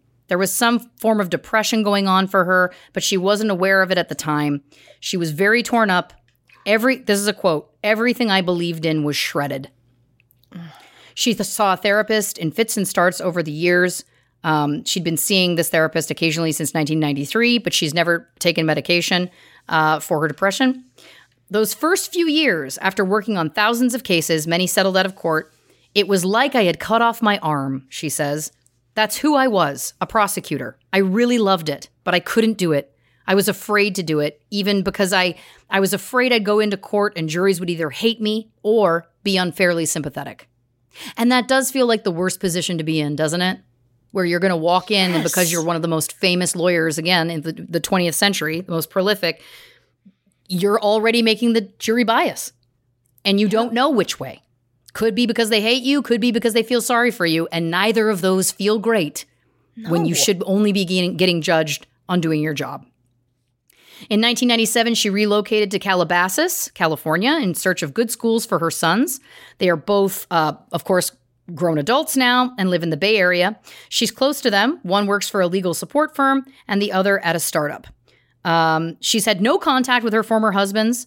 Uh, she says that she's content being single as of 2016. I just think I'm at a place in my life where I'm pretty occupied with what I'm doing and I'm really into it, and that's good for me. And to that I say, that's some hashtag new ash energy, Marcia Clark, and I'm here for it. Oh. you and Marcia Clark and a night on the town. I'd like to drink with her. Yeah. That's a that's on my bucket list now. well, Legit. yeah. Only gradually did Marcia rediscover some sort of joie de vivre, which for her came through writing. In addition to the memoir that she wrote, which I'll get into more in a second, she's worked on scripts uh, for television uh, and crime novels. She is a self described workaholic. She also handled court appeals for the indigent.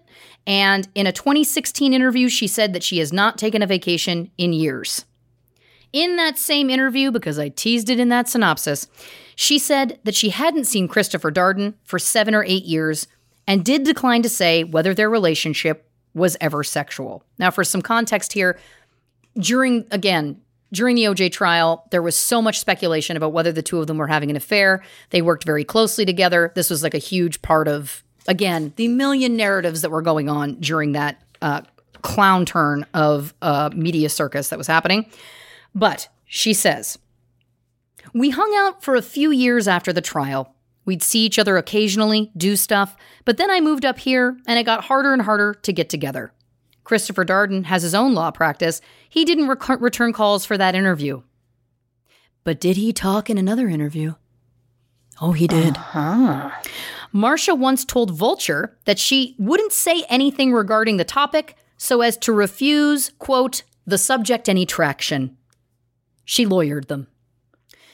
Darden was a little more coy, saying, If I were to say I had a relationship with Marcia Clark, people would then say we lost the case because we were more interested in our intimacy than the law and the facts, and that would be an even worse position to be in. I think that's fair. Sure.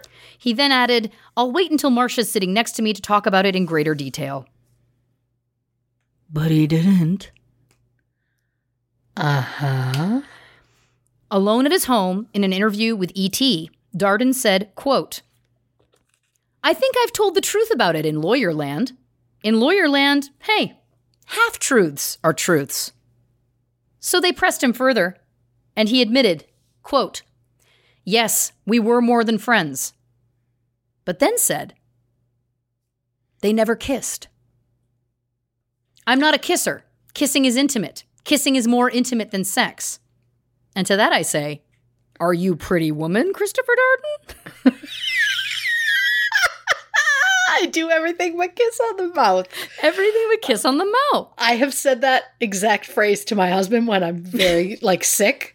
And I'm like, look, I'll do everything but kiss on the mouth. and then I laugh hysterically because I mean, it's it's a riot being It around is. me. You're telling me. You don't have to tell me about that. Um, then he was asked to describe Marcia Clark in one word. His response? Fire. Interesting. He clarified, I don't think fire is romantic. I think fire is passion. And I just want to say, I think I'm already writing the fan fiction where Sarah Paulson and Sterling K. Brown, they just bend over tables and there's no mouth kissing, but there is, quote, fire passion. But that is something else entirely. It is actors and that's a narrative. And that's just, I, I think I. I think I have a. I think I'm attracted equally to Sarah Paulson and Sterling K. Brown. If I'm being honest with you. anyway, Yeah. but I digress. Marcia says she's only returned to the downtown Los Angeles courtroom where the trial originally took place once in the early 2000s. She said, quote, I went back to do a TNT pilot based on a novel I had written called Guilt by Association. I couldn't have done it before then. It was so painful. Every memory of that courtroom was so horrifying. That's her talking about this in 2016. Just keep in mind, Wow. the case was happening in 94, 95. So. In terms of what her days look like, in an interview she, she gave in 2016, she said she rises around 7 a.m., sits in her kitchen, and types at her computer for several hours, then will head out to exercise. She works five days a week, but not sequentially. She'll write for two or three days, then take a day off here and there. She has many close friends, including former Assistant District Attorney Lynn Reed, an ex colleague, and several in the entertainment business whom she won't name. Quote, they're my anonymous industry friends. I like that she keeps it close to the chest. I like that. She also professes not to have any current religious beliefs. She says, I'm just not a religious person, not at all. I consider myself a spiritual person. I was always very drawn to Buddhism, Hinduism. I still meditate. And to this day, she has never once doubted O.J. Simpson's guilt. And then they asked her a question that I was jazzed about. They asked whether she believed his behavior might have been influenced by CTE, chronic traumatic Right. encephalopathy, encephalopathy, the brain disease that recently, in the past, you know, what, 10 years ish, has been exposed as a major problem for football players. We discussed that, I think, in, in on I a think it was Patreon on episode. Patreon, yeah. And I, of course, talked about it in the China episode of the show. Right. Um, she says, quote, I have thought about it, but from what I understand, it causes explosive behavior, unpredictable behavior. I have never heard that it promotes this kind of planned behavior. And I thought that was very interesting. Uh huh. Yeah. Since the verdict, she has not laid eyes on most of the people involved, except for OJ Simpson. His armed robbery trial was something that she covered for Entertainment Tonight. She spotted him in the courthouse cafe. He was walking towards his area of the cafeteria, which was kind of cordoned off for him, she says. And as he passed by, he looked at me and said, Miss Clark? And I said, Mr. Simpson? That's it. When asked, Did you feel anything? She responded, No, and smiled. Major props to her for responding with Mr. Simpson because I would have been like, fuck face, and like continued on. You know, like, I got no time for his Murderer? Yeah, Yeah. exactly. Yeah. So, as we know, Marcia resigned from the district attorney's office after losing the O.J. Simpson case and then left trial practice behind her. She wrote the book, Without a Doubt, which I have referenced in the episode, with Teresa Carpenter in a deal that was reported to be worth 4.2 million. She's also worked as a legal commentator for such outlets as NBC, CNBC, and Fox. And as I mentioned, she has become a published author with a series of books featuring her literary alter ego, Los Angeles District Attorney Rachel Knight. These books began in 2011, of course, with Guilt by Association, which, as we know, was adapted as a TV pilot for TNT in 2014. She also wrote Guilt by Degrees, Killer Ambition, and The Competition, uh, using that character. In 2016, she started a new series of books with a new lead character named Samantha Brinkman. This series features uh, a woman who is a defense attorney. These books include Blood Defense, Moral Defense, and Snap Judgment. Uh, and one is being adapted into a TV series for NBC, which is co-written by Marcia. Marcia says she never expected to be an author, but said, quote, as a lawyer, I came to understand early that storytelling plays a very important part when you address a jury. So I guess my instincts have always kind of been there when it comes to weaving a narrative. She says she read The Hardy Boys, Nancy Drew, mystery fictions as a child, and said, I've been addicted to crime since I was born. I was making up crime stories when I was a four or five year old kid. So, sounds to me like she's one of us. Yeah. In August 2013, Marcia lived her childhood acting dreams and appeared as attorney Sydney Barnes in a Pretty Little Liars episode called Now You See Me, Now You Don't. In 2015, she was parodied on the sitcom Unbreakable Kimmy Schmidt in the form of the character Marcia, which of course was implied to be her, who at that in that episode was being implied to be in a relationship with quote Chris Darden. Uh, she was portrayed by Tina Fey, and Tina Fey was nominated for an Emmy for Outstanding Guest Actress in a Comedy Series for that role, which isn't really uh, doesn't really matter, but I felt like I wanted to uh, include that because it's fun. Of course. Marcia also appeared in the 2016 documentary miniseries OJ Made Made in America. Um, I've already referenced that she was played by Sarah Paulson, who is uh, breathtaking in the 2016 television series The People versus OJ Simpson American Crime Story. Uh, Sarah Paulson earned a Primetime Emmy Award and a Golden Globe Award for that role, and Marcia did attend the Emmy Awards with Sarah Paulson on September 18th, 2016. In 2018, Marcia headlined a true crime series on A&E called Marcia Clark Investigates the First 48. Of that show, Marcia said, "This series feels like a continuation of a mission that I've been on my whole life to discover the truth, bring that truth to light, and seek justice. That has always been a driving force for me. I couldn't be more excited or more honored to be a part of it." Other television inclu- appearances include being a special correspondent for Entertainment Tonight, providing coverage of high profile trials, and reporting from the red carpet at award shows such as the Emmys. She was a guest attorney on the short lived television series Power of Attorney, also featured on Headline News, where she analyzed the Casey Anthony trial. And in Ju- July 2013, she provided commentary for CNN on the trial of George Zimmerman in Florida. Uh, for the homicide of Trayvon Martin, which she has gone on record saying was deeply affected her. That whole case she found very difficult. Of course. Clark wrote a pilot script for a TV series called Borderland, which centered on a very dark version of the district attorney's office, which was purchased by FX but was never produced. She has also contributed true crime articles to publication The Daily Beast. And in 2019, she appeared in the 18th season finale of Gordon Ramsay's reality series Hell Kitchen. Hell's Kitchen as a VIP guest diner for winner and season 6 veteran Ariel Contreras Fox. Perhaps this is one of her anonymous industry friends. Hey. In conclusion, it was nearly impossible to try and get through everything there is to say and report about Marcia Clark. I think her story is incredible and that she paved the way for so many women to come after her, both in the field of law and in many other professions. Being a single mom, trying to do her job, and having to deal with constant criticism about her clothing choices, her hairstyle, being scrutinized for every move is not something I would wish upon anyone, certainly not someone as accomplished as Marcia.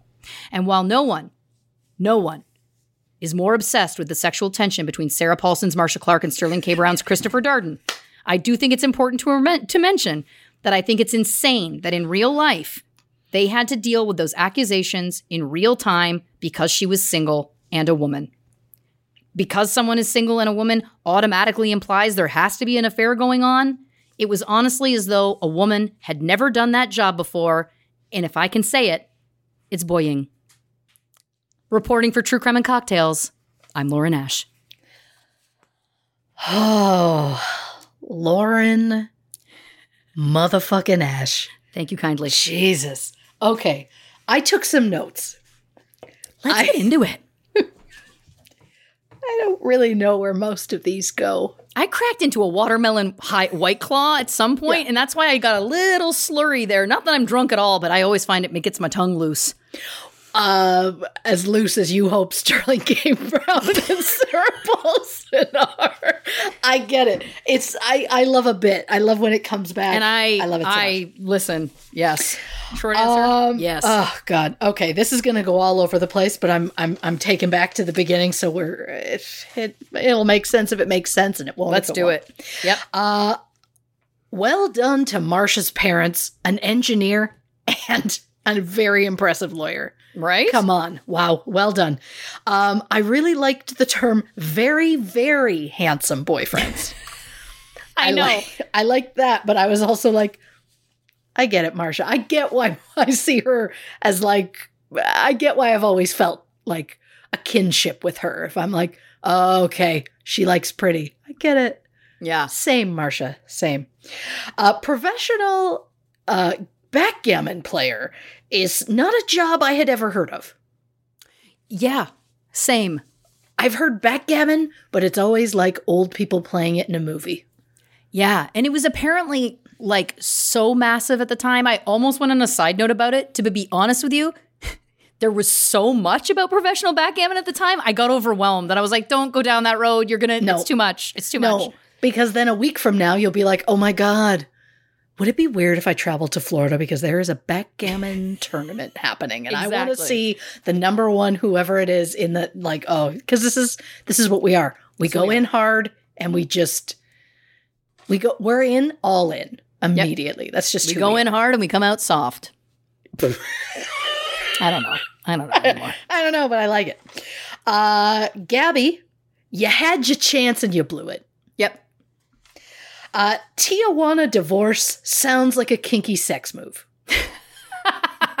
it does. It really does. Uh, Brad Pitt in Ocean's Eleven is one of my favorite characters of all time. Absolutely. Partially because he just eats. Every scene, he's eating something else and consuming something else. It, for some reason, makes me laugh so hard. He could consume me. I don't know that. anymore. oh, look, the Bullet Train media. Yeah, the media, the press tour. Yeah, I get it. I get it. It's he's brought a new energy. It's a get him on that press tour, those outfits. He's awoken something in me that I didn't know existed, and I just want to say thank you, Brad Pitt. I like that. I like Yeah. that a lot. Uh, fuck Gabby's mother and fuck the OJ Simpson defense team. Yeah, Bar her from crying is the hardest thing I think I've ever heard. It's just like I can only imagine, like, oh, your honor. Come on. Like amazing. Amazing. know. Uh you you mentioned Hawkins a lot. Like you said the name Hawkins, and I cannot hear Hawkins without thinking of both Stranger Things and Cheezies. Not connected. Shout out to Hawkins Cheezies, made in my hometown, Belleville, Ontario. I actually wrote down shout out to Steve Harrington, because of course, uh, and Belleville, Ontario, separately. I got you. I got ahead of you. You know, I got ahead of you. No, but uh, yeah, I mean, my God, um, an old man being racist. How very cliche, Harvey Giss. Ya boying. Boying. Yeah. Uh, nothing bugs me as much as women being described as shrill. Yep. Oh, you mean she's speaking? I, I Yep. hate that so much. Uh, and the fact that it was a woman doing it? Yeah. Oh, fuck that Washington Post article. There I said. And I know that she was trying to like encapsulate what was being said at the time. I get it, but I was like, I just think there's ways that you can present it that are a little more uh, allied. That's what I felt. yes. Yeah. Uh, Marcia, not that you're listening, but to Marcia, I say the OJ loss was not on you. No. No.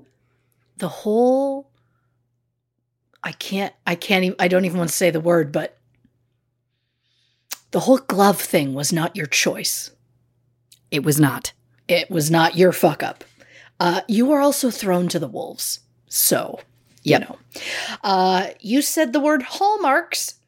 My brain immediately thought, oh my God, Christmas movies are going to be coming out soon. And I got full titillated about thinking about, oh, that list is going to come out and I'm going to have to organize it. I'm trouble. Uh, fuck you to the media who scrutinized Marcia so harshly and so unnecessarily so. Thank you. Yes. I love back to back media. Dear media, men and women can work together without having an affair. Believe it or not, I know it sounds wild, ladies and gentlemen, Somehow. and people. somehow. Uh, you said ET, and I know you meant entertainment tonight, but in my head, I thought the alien. And I was like, now that's an interview I want to see. He called Darden at home.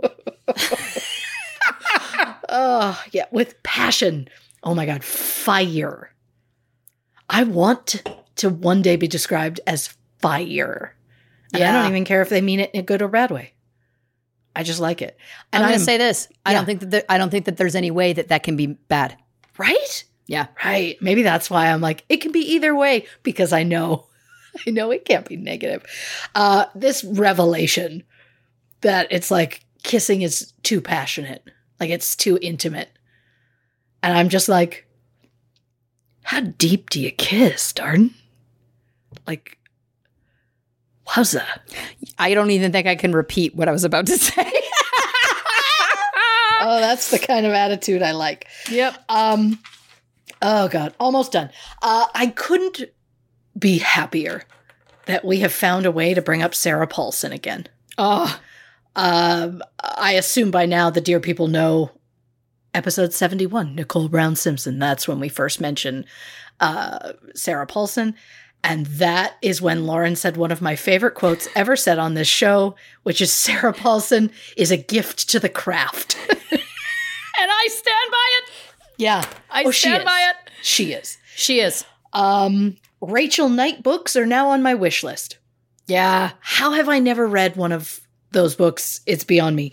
Um, and finally, of course, she loved Nancy Drew. I know. That makes sense. Oh my God, that makes sense. Oh, Marcia Clark. I have so much, so much anger for so many people. And it's just, I also love they tried to destroy her. And she was like, fuck you. I'm not. she and she had to pivot, which is Yeah. sad to me that it was like this was something that she really felt passionately about. Yes. She was damn good at and she did have to pivot. And I'm glad that she has been thriving in the way that she has been. Um, and I'm sure she will continue to, but it is, you know, because again, it's one of those things where she when I started to hear about her story and about her assault that happened in Israel and the fact that she kept it secret for so long and and the fact that that was really what inspired her to get involved in law and then the fact that she was on the other side and was like I cannot do this. I cannot do this. I have to be a voice for victims. I was like I just think that there's humanity there that no matter how you slice it, it's there. And you can say that it's like, well, all lawyers are X, Y, and Z. And that may be true to whatever extent, but that that, you know, there's stuff that's required for the job, et cetera, et cetera. But like to me, I just think that that her intentions were rooted in a place of trying to do the right thing um, based on her own uh, traumatic experience. And to me, it's it's again the fact that she then was, in a sense, traumatized uh, in a different way during that case. To me, is just so so annoying. And again, if she had been a man, I don't think that any fraction of that would have happened to her. Oh, a hundred percent. And I'm also fascinated. Uh, I mean, I know we'll never know, but I'd love to know what her kids have to say about that time. I know they were very young, but like, I w- I'm curious what they remember from their childhood and like, do they remember like she was never around? Dad was the main one, or is No. it no? They remember she was always there. She was, you know, took them on trips. She did the stuff that the ex was an asshole and claimed she didn't. From what I have read about it, which is fairly minimal, but from what I have read, they don't really have a member memory of of that time because they were so young, um, and they only have, from everything I've read, like glowing, wonderful things to say about their mother. So Of course. Which says volumes. Because even Yeah. if they don't remember at that stage, you know, with their brains growing and that kind of thing, they're going to remember if their mom's not there. Yeah. and bar- barely spends time with them, they're go- not going to have a close relationship with her. There's going to be a distance there. A hundred percent. And I think the other thing that's important too, like as a child of a single mother personally, I think that it's important to to remember that that this idea about time spent and and whatever, like no one what's the alternative? Yeah. She that she has no job. What's the alternative? She has to work. She's being put in a position where she has to work, of course. And also people have a right to want to work and want to be functional in society if if Sure. they are able. Um I think that it's a real slippery slope when people go down that kind of mindset that people did with her about like what kind of mother are you and it's it's like there is there is always a second caregiver or let me rephrase there is typically for any child or children a second caregiver. It, Sure. it is just the way it is. It is virtually impossible for one single parent to do absolutely everything. It, it just can't how?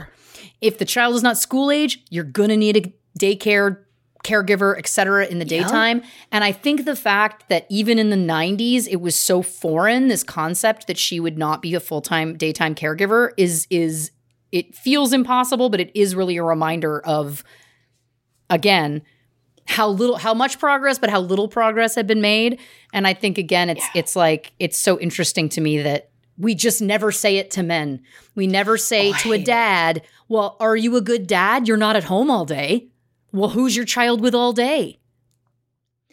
Dads, even if both parents are working if both parents are working mhm. no one questions when a child is with a caregiver even if both parents are working but when it's a single mom it's always well you know what i mean yeah, and that's something that's really got to go because I don't know what the alternative would be for that mother. And I think that the fact that she was juggling all of that yeah, on top of what she was dealing with being the, you know, so public and so constantly attacked and abused in the media, kudos. Oh, yeah. And I, I mean, I say uh, this a lot, but nothing bugs me as much as even the concept of things you'll say to a mother, but things you'll never say to Yep. the father.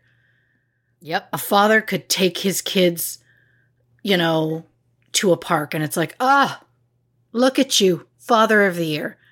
And then a mother like goes and runs errands without the kids. And it's like, don't you feel guilty leaving them at home?